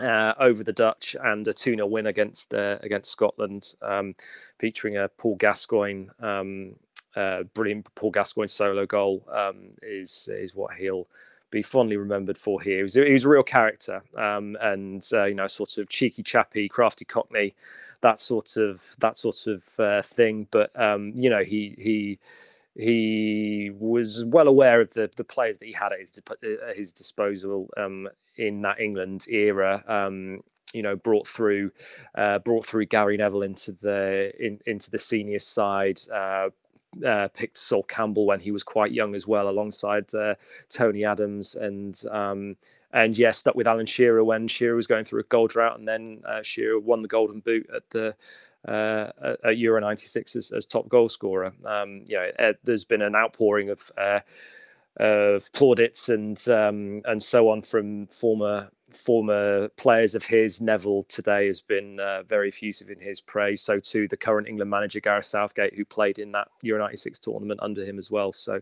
so yeah, it's, it's, sad times, but it's you know it's an opportunity to to celebrate and um, and remember one of the one of the great names in uh, in English football. You'd say he would have been right at home in the East End. He looked uh, he looked pretty dapper when he was walking around in his suits back in the the mid to late uh, nineties, didn't he, um, Terry Venables? He, he he's uh, revered by the players. They absolutely loved him.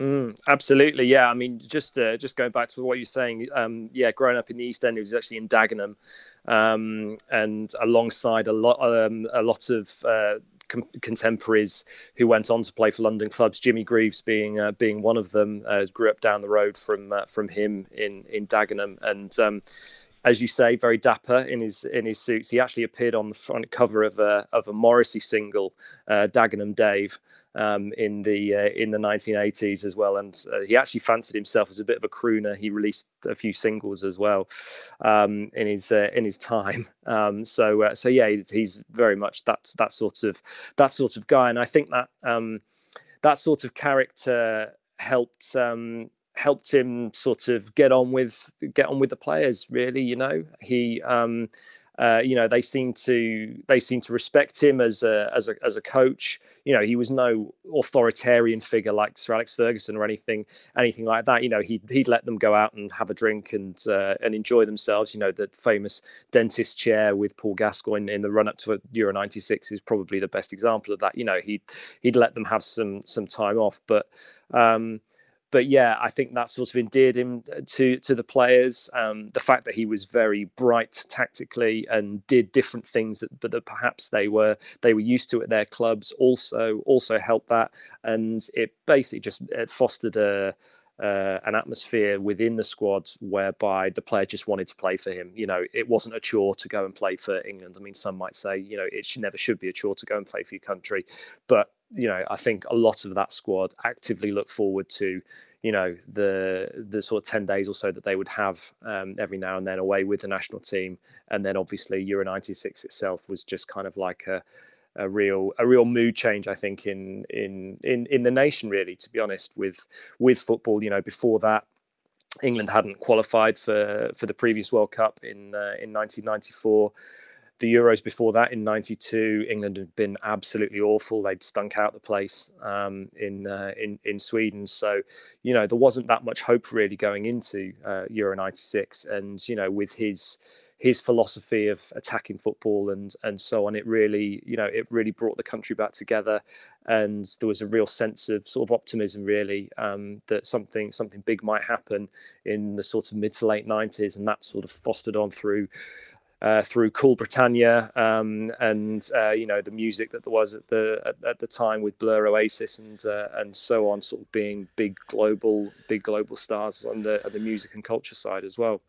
Yeah, that's the thing. I mean, uh, you know, I know Terry was. You, you, mentioned his his croonie. He released a few singles and things. He thought he fancied himself as a Frank Sinatra type. But I, my enduring memory will be that Gary Neville, who played for twelve years for England, only two of those under Terry Venables said that Terry Venables was his favourite England coach that he ever played under. Um, it feels like we call them fish heads over here, the suits, you know, what you'd call the FA suits. But anybody who's in a suit uh, in admin and, and, and, sports, we call fish heads. But the fish heads really did England a disservice getting rid of El Tel when they did. They they didn't like the charisma, did they? They they, they wanted a, a, a somebody in a cardigan rather than somebody uh, in a blazer. Yeah, that, that's that's often been the case with uh, with the FA. I mean, famously, you know, Brian Clough uh, was never was never England manager um, because uh, he would or you know, uh, ruffle too many feathers, shall we say, uh, diplomatically, um, um, within w- within the powers that be at the FA. And though um, Venables wasn't quite as uh, uh as uh, you know front foot, I suppose, in, uh, in in in his in the way he described his football philosophy and uh, and and so on. Um, you know, his off-field activities were what brought him down at the FA. There were there were rumours of. Um, you know business deals and ventures that that hadn't gone uh, that hadn't gone well and they for whatever reason, decided that that wasn't the image that they wanted projected um, by the England manager, and that's what eventually forced him out. Um, you know, it certainly it certainly wasn't a footballing decision but often uh, in the past and perhaps even still in in the present day that's the that's the way the FA go down they're much rather they much rather have someone who isn't going to uh, rock the boat as you say you know where the where where more of a cardigan type wear the blazer and uh, put up and shut up you know Terry Terry Venables was never really was never going to be that guy I mean England and the FA should have realised that really before before appointing him. But um, you know, I think he probably was the outstanding candidate at the at the time. And with hosting hosting Euro '96 as well, they probably thought, well, we don't really have we don't really have too much too much choice. You know, the there were some controversies around um, you know so-called bungs and and you know money in brown paper envelopes that went to that actually went to court, um, and um, you know nothing was ever nothing was ever proven there. Certainly from from Venables' point of view, but I, I think the the FA got itchy feet um, with that, and that's what uh, that's why they didn't want any more to any more to do with him. But yeah, you know, there's certainly no chance. It was a it was a football decision uh, related to that. Yeah, Andy, listen, th- we're running out of time, mate. But uh, thanks very much for being such a, giving us such a comprehensive uh, background on on Terry Venables' great loss to English football as well, mate. Look forward to the next issue of four four two, which I'm sure will have uh, a big article on Terry in it. Thanks for your time. Go well. Pleasure as always. We're coming up to eight o'clock here on Izzy, Izzy and Kempy for breakfast, uh, and uh, after eight o'clock, uh, Chris Milicich will join us. We'll talk the Phoenix, we'll talk the National League Finals, and we'll uh, get his take on the A League uh, extension in uh, franchise into Auckland as well. Plenty of texts coming through as well. Keep those. coming through on double eight double three. My moment of the weekend was Page at nine dollars, storming home at the Mott to win race five. pages. also my daughter's name and loves the grass. Also Blair's Drive and the Get Out of Jail Stakes. Horse eight, last on the bend to win by five lengths. Amazing drive. It's easy to see why it's our top reinsman. Great show, guys. That is from Dean. Glad you were in the money, Dean. Glad. Good to hear. Here's Araha with the latest in news for you from Kubota. Kubota's in stock catalogue is out now. It's five past eight. Good morning. Welcome into Izzy and Kempy for breakfast on SENZ. Coming up this morning, we're going to have uh, Paul Mawati this hour around 8.30 from the TAB. Right now, though, uh, we're going to talk some football because it was a big weekend of football in Auckland. We had the Phoenix in town on Saturday. Both the men's and the women's teams played at Mount Smart Stadium. And then yesterday, it was the National League Grand Finals. Wellington Olympic up against Auckland City FC and Auckland United up against Southern United as well. And joining us to talk about all of that is uh, Chris Milicich, who isn't there yet. No? Oh, you want to do Who Am I first? All right, we'll do Who Am I first. Just Robbie is running the cutter, Kempy, obviously. Uh, he's on fire. He's on fire today. He's uh, he's obviously had a really good weekend at the stand-up comedy um, second gig that he does on a Saturday night. Yeah, must have done. Must have done. All right, here, here it is. Who am I? Clue number three. I only ever played at the top level for two teams, though my debut for the second one lasted less than a minute. Okay. Who am I? A $100 Adidas golf voucher up for grabs. Get away with Adidas Golf.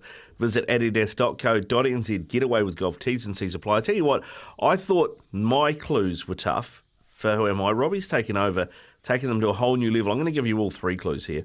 I was born in Northern California. And in 2021, I donated a million dollars to help a small business in my uh, small businesses in my hometown. Clue number two: After receiving a just one DI scholarship. I almost quit my chosen sport after high school and thought about going to college to become a lawyer instead. And then clue three, I only ever played at the top level for two teams, though my debut for the second one lasted less than a minute. Who am I? Double eight, double three, if you know the answer to that. Now that uh, we've got Robbie's housekeeping out of the way, Chris Milicich does join us to talk football. Good morning, Millie. How are you? Good, Ricardo. Yourself? Yeah, good, mate. Good, thank you. Uh, big weekend of football in Tamaki Makaurau over the weekend. We had uh, the uh, Wellington Phoenix in town on Saturday. We had the National League Grand Finals yesterday, mate. And uh, I've got to say, really pleasantly surprised by how the Phoenix both teams are going this season. New coaches for both uh, both the men's and the women's team, and, and Giancarlo Italiano. His first dig as a first team coach. What have you What have you made of uh, the way he's changed things at the Phoenix? You, would have to admit that he's had a, a great start to his uh, head coach coaching career. Um, the team's certainly winning games. I watched uh, elements of the game from the weekend, and, and I noticed that when they scored the goal, the sheer joy and enthusiasm for scoring the goal was there. But there was also that same joy and enthusiasm when Paulsen saved the penalty. Mm. Uh, there were other things going on. They're they're really tight and they're really together. And I think from what I can see from the outside, the biggest work on they've done there is the team culture, the team values, and what they are embracing as a group. There doesn't seem to be any animosity, and they're all in this together. I think that's fundamentally the biggest change there. The way they play and all that, you know, it's it's it's all very generic. A lot of stuff that happens, but that seems to be something that stands out quite marked from where it was in previous seasons. Are you surprised about um, Paulsen and, and the and the goalkeeper there. You know, when when Ollie Sail left, everyone thought there'd be a big gap um, to fill in those boots that he left there in the goal. But man, Paulsen's been outstanding there lately. Yeah, that's a really good question, Tony, because um, Paulsen grew up at the same age bracket as my boys. So I've known that, that young lad since he was about 10. Right through his junior playing career, he was a standout goalkeeper. The only question that was always about him was he going to be physically capable and was he going to be aerially good enough? But he went to Phoenix as a 16 or 17 year old. Uh, he's played at New Zealand uh, at the under 17 World Cups. He's had a vast array of experience. He's got incredibly quick reflexes, um, and he's got the confidence to play. I think that what we're seeing now is what we often see is when a player first comes into professional football, his performances at a really high level. He hasn't gone through any of the grind. It's a first year thing, but he's got all the technical abilities to play in there. I mean, that's that people talk about the penalty save and that. The save that gets me is the one he got right at the very death when the header came in. He stuck a hand up and instead of deflecting it back into traffic or trying to put it over the crossbar, he actually managed to pull it down into his chest, which is which is actually quite difficult to do. And so it shows me that a player completely at the peak of where he is right now. Where he will go, nobody knows. Uh, but the Ollie Sail question, uh, I would have let him go too. Uh, Ollie was you know, he was competent, but he's not winning your games. Let's not kid ourselves. Alex mm. Paulsen has gained a whole bunch of points for the Wellington Phoenix this year. Uh, I read a stat yesterday that if uh, he hadn't played quite where he was, the Phoenix would only have four points. They have 11 points, and, you, and you'd have to accrue seven points of those to Alex Paulsen. And that's the difference between whether you win mm. stuff or not. Not is goalkeeper actually wins you games. Mm. Millie, as a former keeper, what is the key to saving penalties? Because he has saved two big penalties this season already. Yeah, look, I think that uh, the key is looking at their body shape and what they're going to do. Because fundamentally, the percentages work in your favour. Approach to the ball and where he plants his kicking foot dictates where he's going to pass it to. He's done now with the guys that sort of jog up and jump up and because it's not the thing. But if there's any consistency in the run up and you're quick enough, um, you can see where they plant their their sort of standing foot and where the toe points of that standing foot is where they're most likely to go. And both penalties that Alex has saved, you can see the run-ups are, you know, they're fairly consistent. Um, and then there's the planted foot, and they're going the way the planted foot. So he's he's obviously done a lot of work on picking up the, the pointing of the foot, but he's also done his prep and knowing which way to go. And the secret to saving pins is just go the damn right way. easy, easy, easy, Millie. Uh, what about then um, uh, the women's team? Because uh, they yes. had two different coaches the first two seasons. Uh, they've switched to a third coach in Paul Temple for this season. Uh, they won their first ever back to back games under Paul. They've now won three games under Paul, and uh, they're at the top of the tree in the women's A Liberty A League as well. Where are they sitting? Well, they're currently third, but they're only you know uh, just off the top, and uh, they've been mm. getting some great results. What have you made of them so far under Paul, and how he's changed things? Well, I think the biggest change that Paul's done is they are prepared to keep possession in small areas, and he calls it short ball, um, in which they move the ball quickly, trying to get uh, freedom of a player on the ball. But the biggest thing they're doing is if you have a look on any play the play, it's the movement of the players forward, overloading the opposition defence, making them have to to change it, which is more uh, you see a lot more in um, in the top level so what happens is the players on the ball, they're shifting the ball around, but there's runs now going. So they trust the people on the ball not to lose it, and runs are now going forward. They're overloading the back line, and then you see from their, their goal on the weekend, it basically came out. There's a there's a girl sitting there absolutely free, nobody marks. She takes a touch, puts it in, you know, and they get back to one all. And so that's only comes about through a willingness of your team to get forward um, make your runs into spaces where the opposition can't get there, overload the defences, and then be prepared to play the ball. One of the key things I'm seeing in the English Premier League now is how many strikers have got great people to pass to, and they're shooting themselves. Whereas the Wellington Phoenix girls, in particular, women, sorry, um, they're actually overloading the back line of opposition to score goals. So the difference from what happened in the last two seasons to this one, they're scoring goals. When you score goals, you win. Um, the goalkeeper for the Wellington Phoenix, she's made a couple of crucial saves. Uh, but the big thing is it's the opportunity to get players forward, overloaded, and their athleticism of the younger girls and the girls he's brought in is now starting to wear down a lot of the Australian women's teams. Yeah, let's let's just talk, talk about that, Millie. The, the athleticism. How much? How much does the you know the high performance centre down there in Wellington play? Because both teams, both the women's and the men's Phoenix teams, look extremely fit. Yeah, look, it must play a massive part. I know they're, they're all based in around the same area, but it must play a massive part because one of the key things from a football perspective is players are expected to run between 10 to 13 kilometres per game at varying paces and speeds. So your physical development and your athleticism to play. Uh, there's a really famous quote by Shankly that went, um, there isn't a, play, a tactical strategy devised for players that will not or cannot run. And so um, there's certainly uh, got them really, really fit. And you see that in the last 10 minutes of both games on the weekend, actually, when they had to dig deep and they had to defend. Their, they were, their, their levels of performance stayed high. Their athleticism stayed high. Their uh, willingness and ability to stay in the game stayed high. And that only comes because your fitness levels and your performance levels must be at a really high level to allow you to mentally stay into the game and what's going on. So it must be playing a big part because this is the these are the two of the fittest teams from a Phoenix perspective, I, I think I've seen in quite some time. Uh, Millie, also yesterday we had the National League Grand Finals, and uh, unusually we didn't see Auckland City lift the trophy. Wellington Olympic got it done. Um, interested to hear from you about this. You've coached against both these teams previously, but I mean Auckland City. I think you know. Congrat- I don't want to take anything away from Wellington uh, from Wellington Olympic, but Auckland City lost that game, didn't they? They they left about five goals out there in the first half. Yeah, yeah, they did. But I remember a few weeks ago, you and I talked on this radio station. I said I think Wellington Olympic will win the final, and I think it comes down to they rode their luck. Auckland City, uh, you know, they win games, they win a lot of games.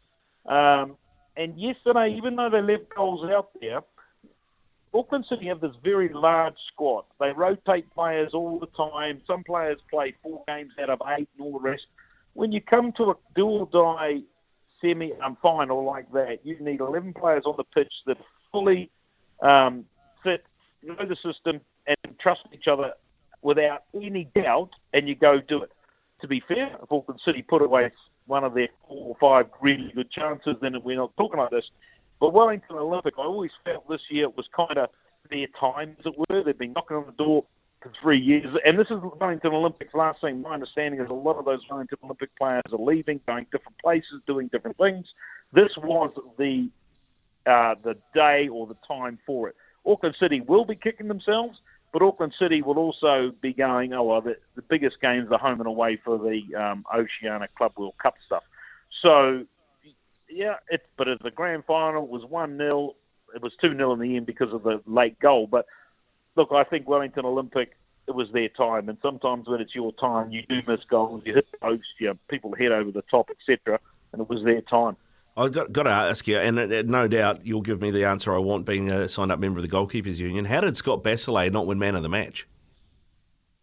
Yeah, they never win it in New Zealand for grand finals, mate. It's just quite bizarre. I mean, some of the saves he made, and especially from that header that went down and he put it over the top. I mean, for people listening out there, when the goalkeeper, you're looking on a straight horizontal line. The guy goes to head the ball, suddenly it pops down. You've got to throw your head down to pick it up, and then it's coming up at you. Soon as your head goes down and goes up, your balance is gone. The top level of your balance where you need to explode. And Scott somehow managed not to go backwards, but to go up and put it over the top. Technically and mentally, that's a really, really tough thing to do. That's the save of the game. That keeps Wellington Olympic to win the game. And you quite often in the grand final, the goalkeeper can have a blinder. The team wins, wins 1 0, and the dude who might have scored the goal gets the man of the match and he's done. That's about all he's done. So, look, we all, as the goalkeepers, we all go, yeah, we did our job. Um, but yeah, I would have given player of the day yesterday for sure. Now we watched over the weekend. We had two game, uh, two games Saturday, two games Sunday. Of course, uh, A League and then International League Grand Finals, mate. And of course, we had the news last week that Auckland have got an A League franchise starting in about eight, uh, nine months' time. Um, there is a, definitely a step up, but I mean, if you were lo- looking at that grand final yesterday from an Auckland uh, A League franchise point of view, is there anybody there that you'd be signing up for your team? From the game yesterday, or just from the Auckland team? Well, from the game yesterday. Joel Stevens. Joel Stevens has got, you know, he's been professional in Europe, etc. That um, he's got, he's still got the pace and enthusiasm, but what he does do is he's got dead ball speciality that you can actually exploit. And I always felt that he wasn't given the opportunity at the Phoenix that he perhaps should have. Many players are in the same boat, um, but he, he's the player because he's got an X factor that's a little bit different, um, and you need to be able to score goals. Um, but you know, as you said, you're eight months away. I'm sure that they've got something going on. Nobody knows what's going on, but you know, I'm sure they've got something going on there from that perspective, from player recruitment, um, and you would have to bring a bunch of those players in to see if they could step it up. I'm always pretty confident that players play at the National League level in New Zealand, given the the time uh, to get up to the physical and athletic uh, standards of the A League, they can easily cope in there. I mean, you look at the Ben Sigmunds, the Roy Krishna, Alfred Ria, you name them, they've all come out of the National League and they've all survived in the A League and in some cases been extreme standouts. So I think that it doesn't matter who you go, as long as your scouting's right, you look at them, they've got the right attitude, they've got the right technical ability, they understand the tactics of uh, football, they're coachable, and you can bring them into a, an A League level and you can let them go because uh, you look at the Phoenix now, they're playing a bunch of uh, younger players that have come out of the National League and they're not struggling. No, that is true. That is true. Good stuff, Millie. Appreciate your time, mate, on a, on a Monday morning. Go well. Anytime. Enjoy the show, boys. Cheers, mate. Thank Cheers, you. Chris. Uh, Chris Milicich there with us. talking football. And yeah, interesting that he said, uh, yeah, Joel Stevens, he actually he was the man of the match, and he did have a good game Mm. yesterday, Kempy. But honestly, without Scott Basalaj, the Wellington, the uh, Olympic keeper, they wouldn't have been in the game to score the goal to win the game, if you know what I mean. Uh, they, Yeah. yeah, he, he pulled off some great saves in the first half. Uh, and then the, I think It's a uh, good point he makes. Yeah, He Auckland City hit the bar about three times too.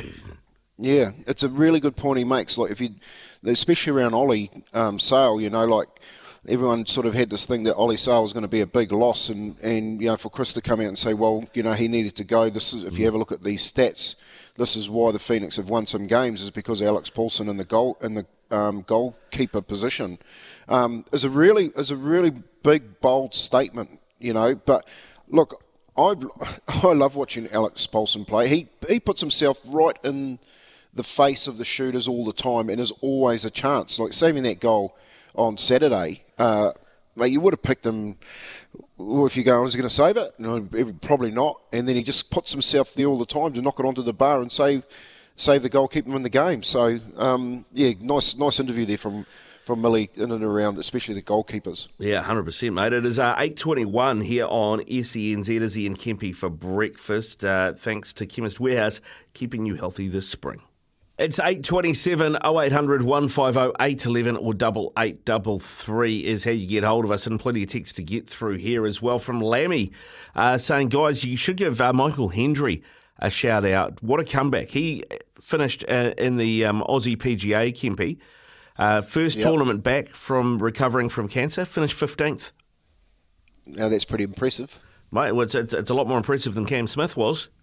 Cam Smith didn't make the we cut.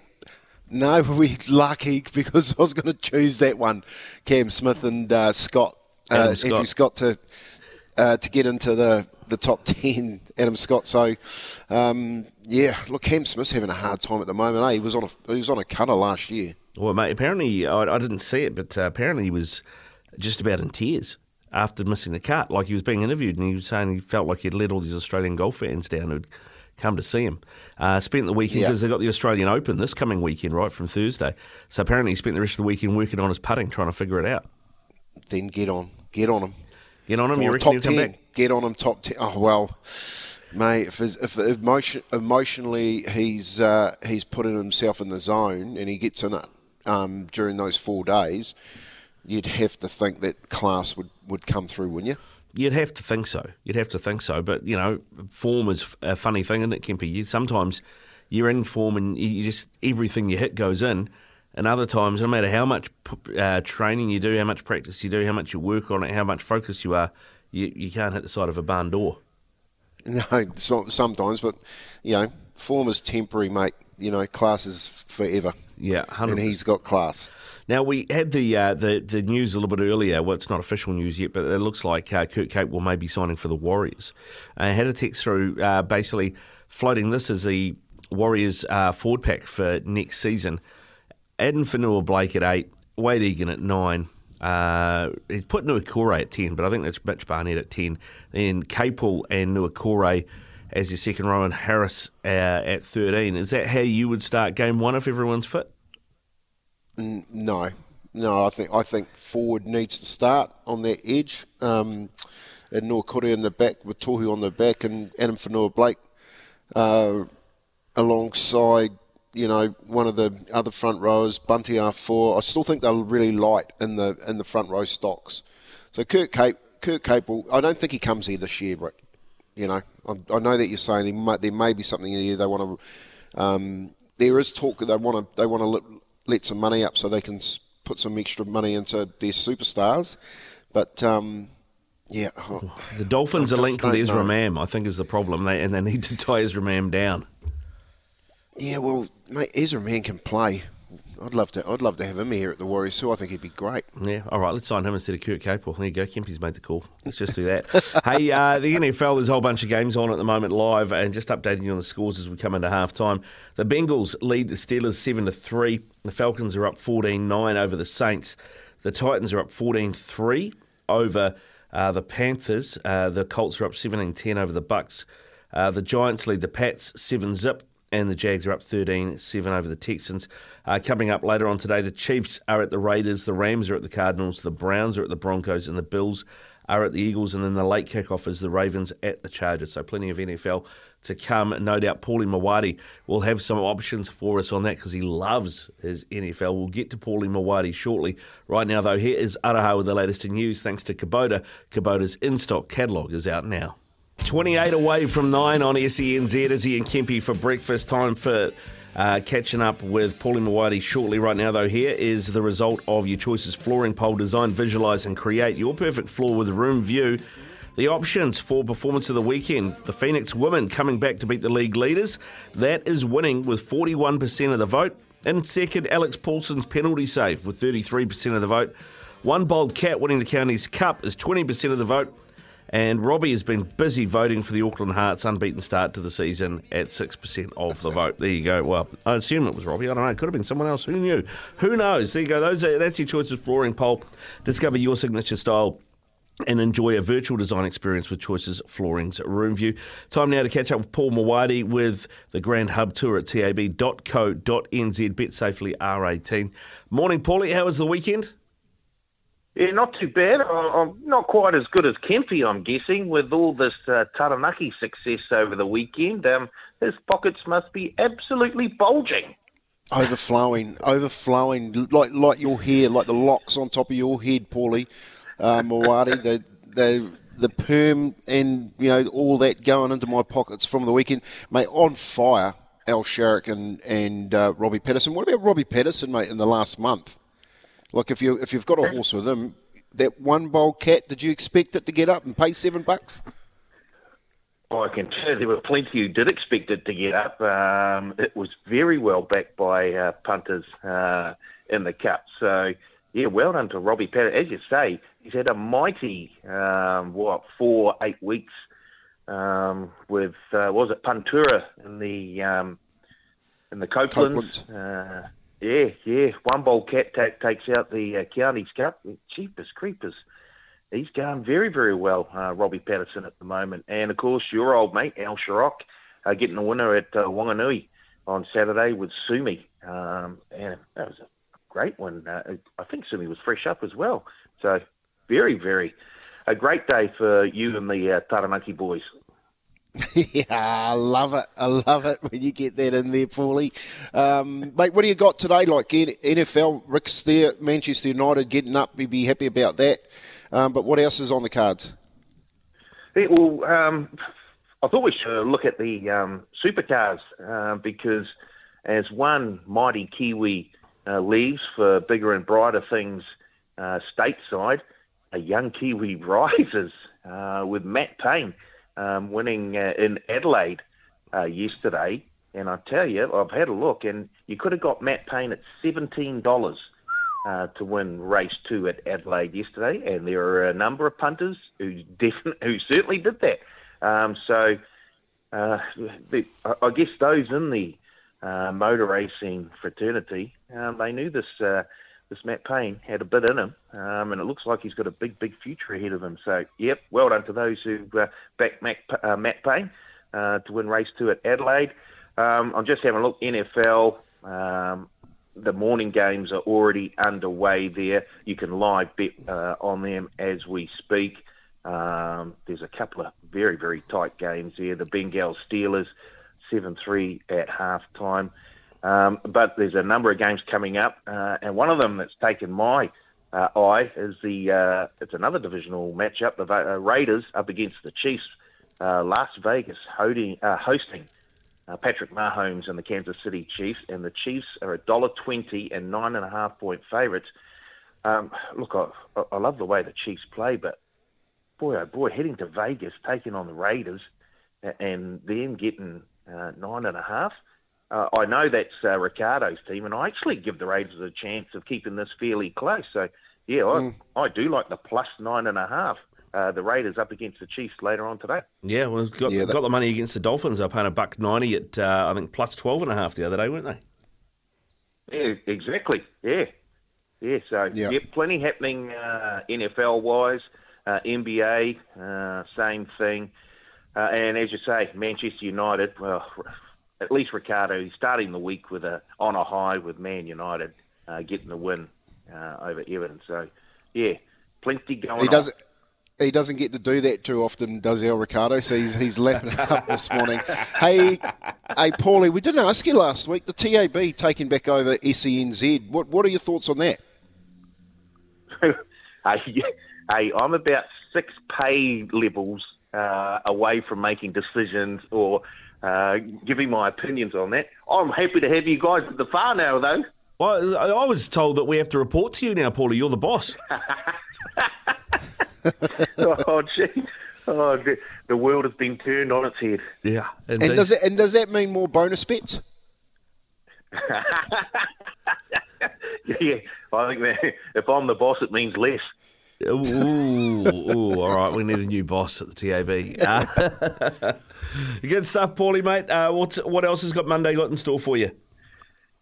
Um, oh, it's just a, a, bit of a rundown of what happened over the weekend, and a look ahead to this coming weekend as well. It's um, boy oh boy, are we just heading into a very very busy time of the year. Of course, um, uh, cricket um, with the uh, first test between Bangladesh uh, and the Black Caps uh, starting tomorrow. We've got the Black Caps, $1.61 favourites. Bangladesh are at 350 They're very, very tough over there in their conditions. The draw's at $5.45 There's a few bo- uh, boosted markets uh, for punters. Uh, Sodhi and Patel each take three or more first innings wickets. It's been boosted from seven out to nine dollars. I mean, if that pitch starts to turn, well, the pitch will turn. Um, and if these guys can get a bit of a hold, um, that doesn't look the worst for mine. Sodhi and Patel each take three or more first innings wickets, boosted from seven to nine. What if what if Patel just takes six? Robbie Robbie's just in my ear going, Sodhi's not playing. Sodhi's not playing. Oh, well, I'll get the bookies to uh, have a look at that and uh, see if they can put up another boosted market. Beautiful, mate. Beautiful. Good stuff, Paul. Thanks very much, mate. Go well. Enjoy your Monday, eh? Very good, boys. Have a good one. Cheers. Check Cheers, out all Paul. the odds, promos, and boosted odds at the TAB tour, uh, the Grand Tour, I should say, hub at tab.co.nz. Bet safely, R18. It's a quarter to nine here on SENZ. Izzy and Kempy for breakfast. Uh, who am I? I was born in Northern California in 2001 and I donated a million dollars to help small businesses in my hometown. That was clue one. Clue two, after receiving just one DI scholarship, I almost quit my chosen sport after high school, thinking about going to college to become a lawyer. Clue number three is I only ever played at the top level for two teams, though my debut for the second one lasted less than a minute. $100 Adidas golf voucher up for grabs. Get away with Adidas Golf. Visit adidas.co.nz. Get away with golf. T's and C's apply. Congratulations to Shane in Whangarei. The correct answer? Aaron Rodgers, uh, famously of the Green Bay Packers, less famously of the New York Jets. Uh, that is the answer to today's Who Am I? Well done to you, sir. Uh, we talked earlier, Kempy, about Alex Paulsen. Uh, Giancarlo Italiano was a goalkeeper in his day. This is what he, the Phoenix coach had to say about Paulsen's uh, penalty save and his performances. Yeah, I thought it was great. Uh, I think uh, it's commendable performance because you know he's come across uh, from the other side of the world. He's had he's had a great experience with the All Whites. Uh, sometimes you know uh, young players can get a little bit ahead of themselves, and I think uh, well there was a conversation before the game just to stay grounded. Stick to what he's done um, over the last couple of months to get him into this position, and uh, don't don't rest on his laurels. And and he did that today. You know, I wasn't expecting him to save it. Um, I think, you know, he it was great. It was even a to be fair, even the follow up was was quite dangerous, and we put our body uh, bodies on the line, and it, wa- it was just a overall very a very good um, performance from AP. Yeah, great performance from uh, Alex Paulsen and uh, well said from Giancarlo Italiano. Another great performance of the weekend, uh, Kempy, that we haven't talked about, uh, but Robbie is going to uh, fill us in on this one. I mentioned on our Choices Flooring poll uh, the Auckland Hearts picking up some uh, some love on the votes, uh, and a lot of that, uh, Robbie, down to Maddie Green over the weekend. Yeah, not not too much love on the old uh, choices flooring poll, but we're going to talk about it because, well, I mean, I'm the cricket guy, I guess, and I, I was all across it. Um, I don't know how many people actually know this, but NZC are streaming all the games. Yeah. Um, so even like Plunkett Shield, Ford Trophy, um, you know, it's not it's it's one camera angle from one end uh, and no commentary. So you know, it's it's not the most amazing coverage, but it is something. You know, Yep. like um, and so I just have it you know set up on another another screen next to me and you know get on with doing other things. And it's yeah, really good, really good to be able to at least watch when you can't get along to the games. Um, so that that's something. But yeah, Ma- Maddie Maddie Green. It's kind of, on fire for the Hearts at the moment. Uh, yesterday, they won by four wickets. Central Hinds posted uh, 197, and which you know isn't a great score, especially on the short boundaries of um, uh, High Community o- Oval here in Auckland. But um, yeah, Au- Auckland made uh, a t- tough tough work of the chase. Um, they were 114 for six uh, when with Maddie Green still at the crease, and she just stuck it out. 77 not out. Josie Penfold down the order as well, 28 not out, helping with the chase. Um, and yeah, she is in fine form, Maddie. That is. Didn't she score 90 odd earlier as yeah, well? Yeah, yeah. Which, um, yeah, that was um, Saturday's game as well, playing playing Central. Um, bit of a double header there over the weekend. So, So you, I mean, we've got because the White Ferns. I think we've got live coverage coming up this weekend of the White Ferns Pakistan, We right? do, Sunday. Sunday, yeah. So Maddie Green's going to be part of that. She's on in, on form at the moment. I tell you what, if you're looking at your TAB account, it could be worse to say Maddie Green top New Zealand run scorer. Don't mind it. Don't mind it. Don't mind it at all. Like it. Like it, Rob. Thanks for the uh, thanks for the insight there, mate. Um, and Kempy, we've had plenty of texts through uh, around rugby league as well, particularly about Madge. Um, the this one I thought was quite interesting. The fact is that Madge chose to apply for a job without asking his current employer, and then chose the job with the Blues ahead of the mighty Kiwis. So good riddance. Coaches come and go. Kiwis will always survive. Yeah, that's a. Uh, I guess that's a passionate plea to get a, a coach that uh, puts the Kiwi team first, but be uh, before anything else. And that that that when you look at it, Rick is is um, dead set the truth in it.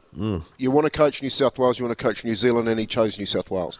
So I, I think conflicted. He's conflicted, definitely, um, and good on him. That's his Australian. He's Australian. That's his Australian pathway. It leads to to Australian jerseys and and uh, coaching the Australian team, and he's made that nice and clear. So you know they just got to get get that process, that new policy written in that they don't come across this again, and. Uh, you know, let's keep faith in the NZRL that, uh, yep, they've learnt by being bitten this time and they can do it. Uh, we, and we also had a text through from Hone from uh, Tokomaru Bay, who's a big league fan, talking about our rugby league discussions this morning with Greg Peters. If you missed that, head to the SENZ podcast page and, and have a listen. It was great to get Greg on and get some uh, answers out of him. But he says NZRL need to be more proactive in all areas, including more tests in the international window uh, and more pathways for players, referees, and coaches with national competitions. I guess the, co- the question is, how do they do that? Well, that's exactly right. They don't focus on the Kiwi team, which, you know, admittedly, Greg Peters said himself, they only play one or two games a year. They need to focus on community. They need to build pathways. They need to build national competitions and stop being a tournament based country that just um, files players off into the into the NRL, the National Rugby League. Um, you know, you, got, you get paid really well in head office to do a job, but they do nothing for competition. The zone structure doesn't work. And Hone in, in Tokomaru um, Bay, he would know that being over the East Cape where they don't have competitions or anything like that or pathways. And um, it's a problem, always has been for a long time. Yeah, thanks for your text, Tono. Keep them coming through, double eight, double three. When we come back, we'll find out who's going to be on running the cutter from nine o'clock. It's four away from nine o'clock, and the question on everybody's lips: Who is going to be filling in today on uh, mornings with Daniel McCarty? Well, it's a bright-faced, fresh-faced young broadcaster keen to get his feet under the desk and, and have a crack uh, by the name of Ian Smith. Welcome in, Ian. Ah, Riccardo, good morning to you and to you, Kempy, up there in the beautiful Bay of Islands. It's uh, and you're very. Uh, it's nice to wear, see you wearing your pajamas to work as well, buddy. Uh, uh, and it's, uh, it's not, it's if you nice to look be back. closely, Smithy, Smithy, if you look closely, you'll see my undies hanging out on the line out the back as well. Oh my goodness! Oh, I thought that was your sheets. Oh, welcome back, Smithy, mate. Great to have you back. How, how was uh, India? How was the Cricket World Cup? intriguing, absolutely intriguing place. Um, I, I, you, you really are, are interested for the whole time, whether you're, whether you're in your hotel, which is always uh, full of cricket uh, people who are just absolutely keen to talk cricket, or whether you're out and about uh, trying to get from A to B um, and traffic jams, etc., watching six people go past you on a Vespa. Um, you know, mum, dad, and the four kids squeezed onto a Vespa, uh, or you're in the middle of a traffic jam that seems to uh, it, like it'll never ever go anywhere, and all of a sudden it just it just frees up. It, it's an incredible place, and then of course you get to the cricket grounds where it just goes berserk.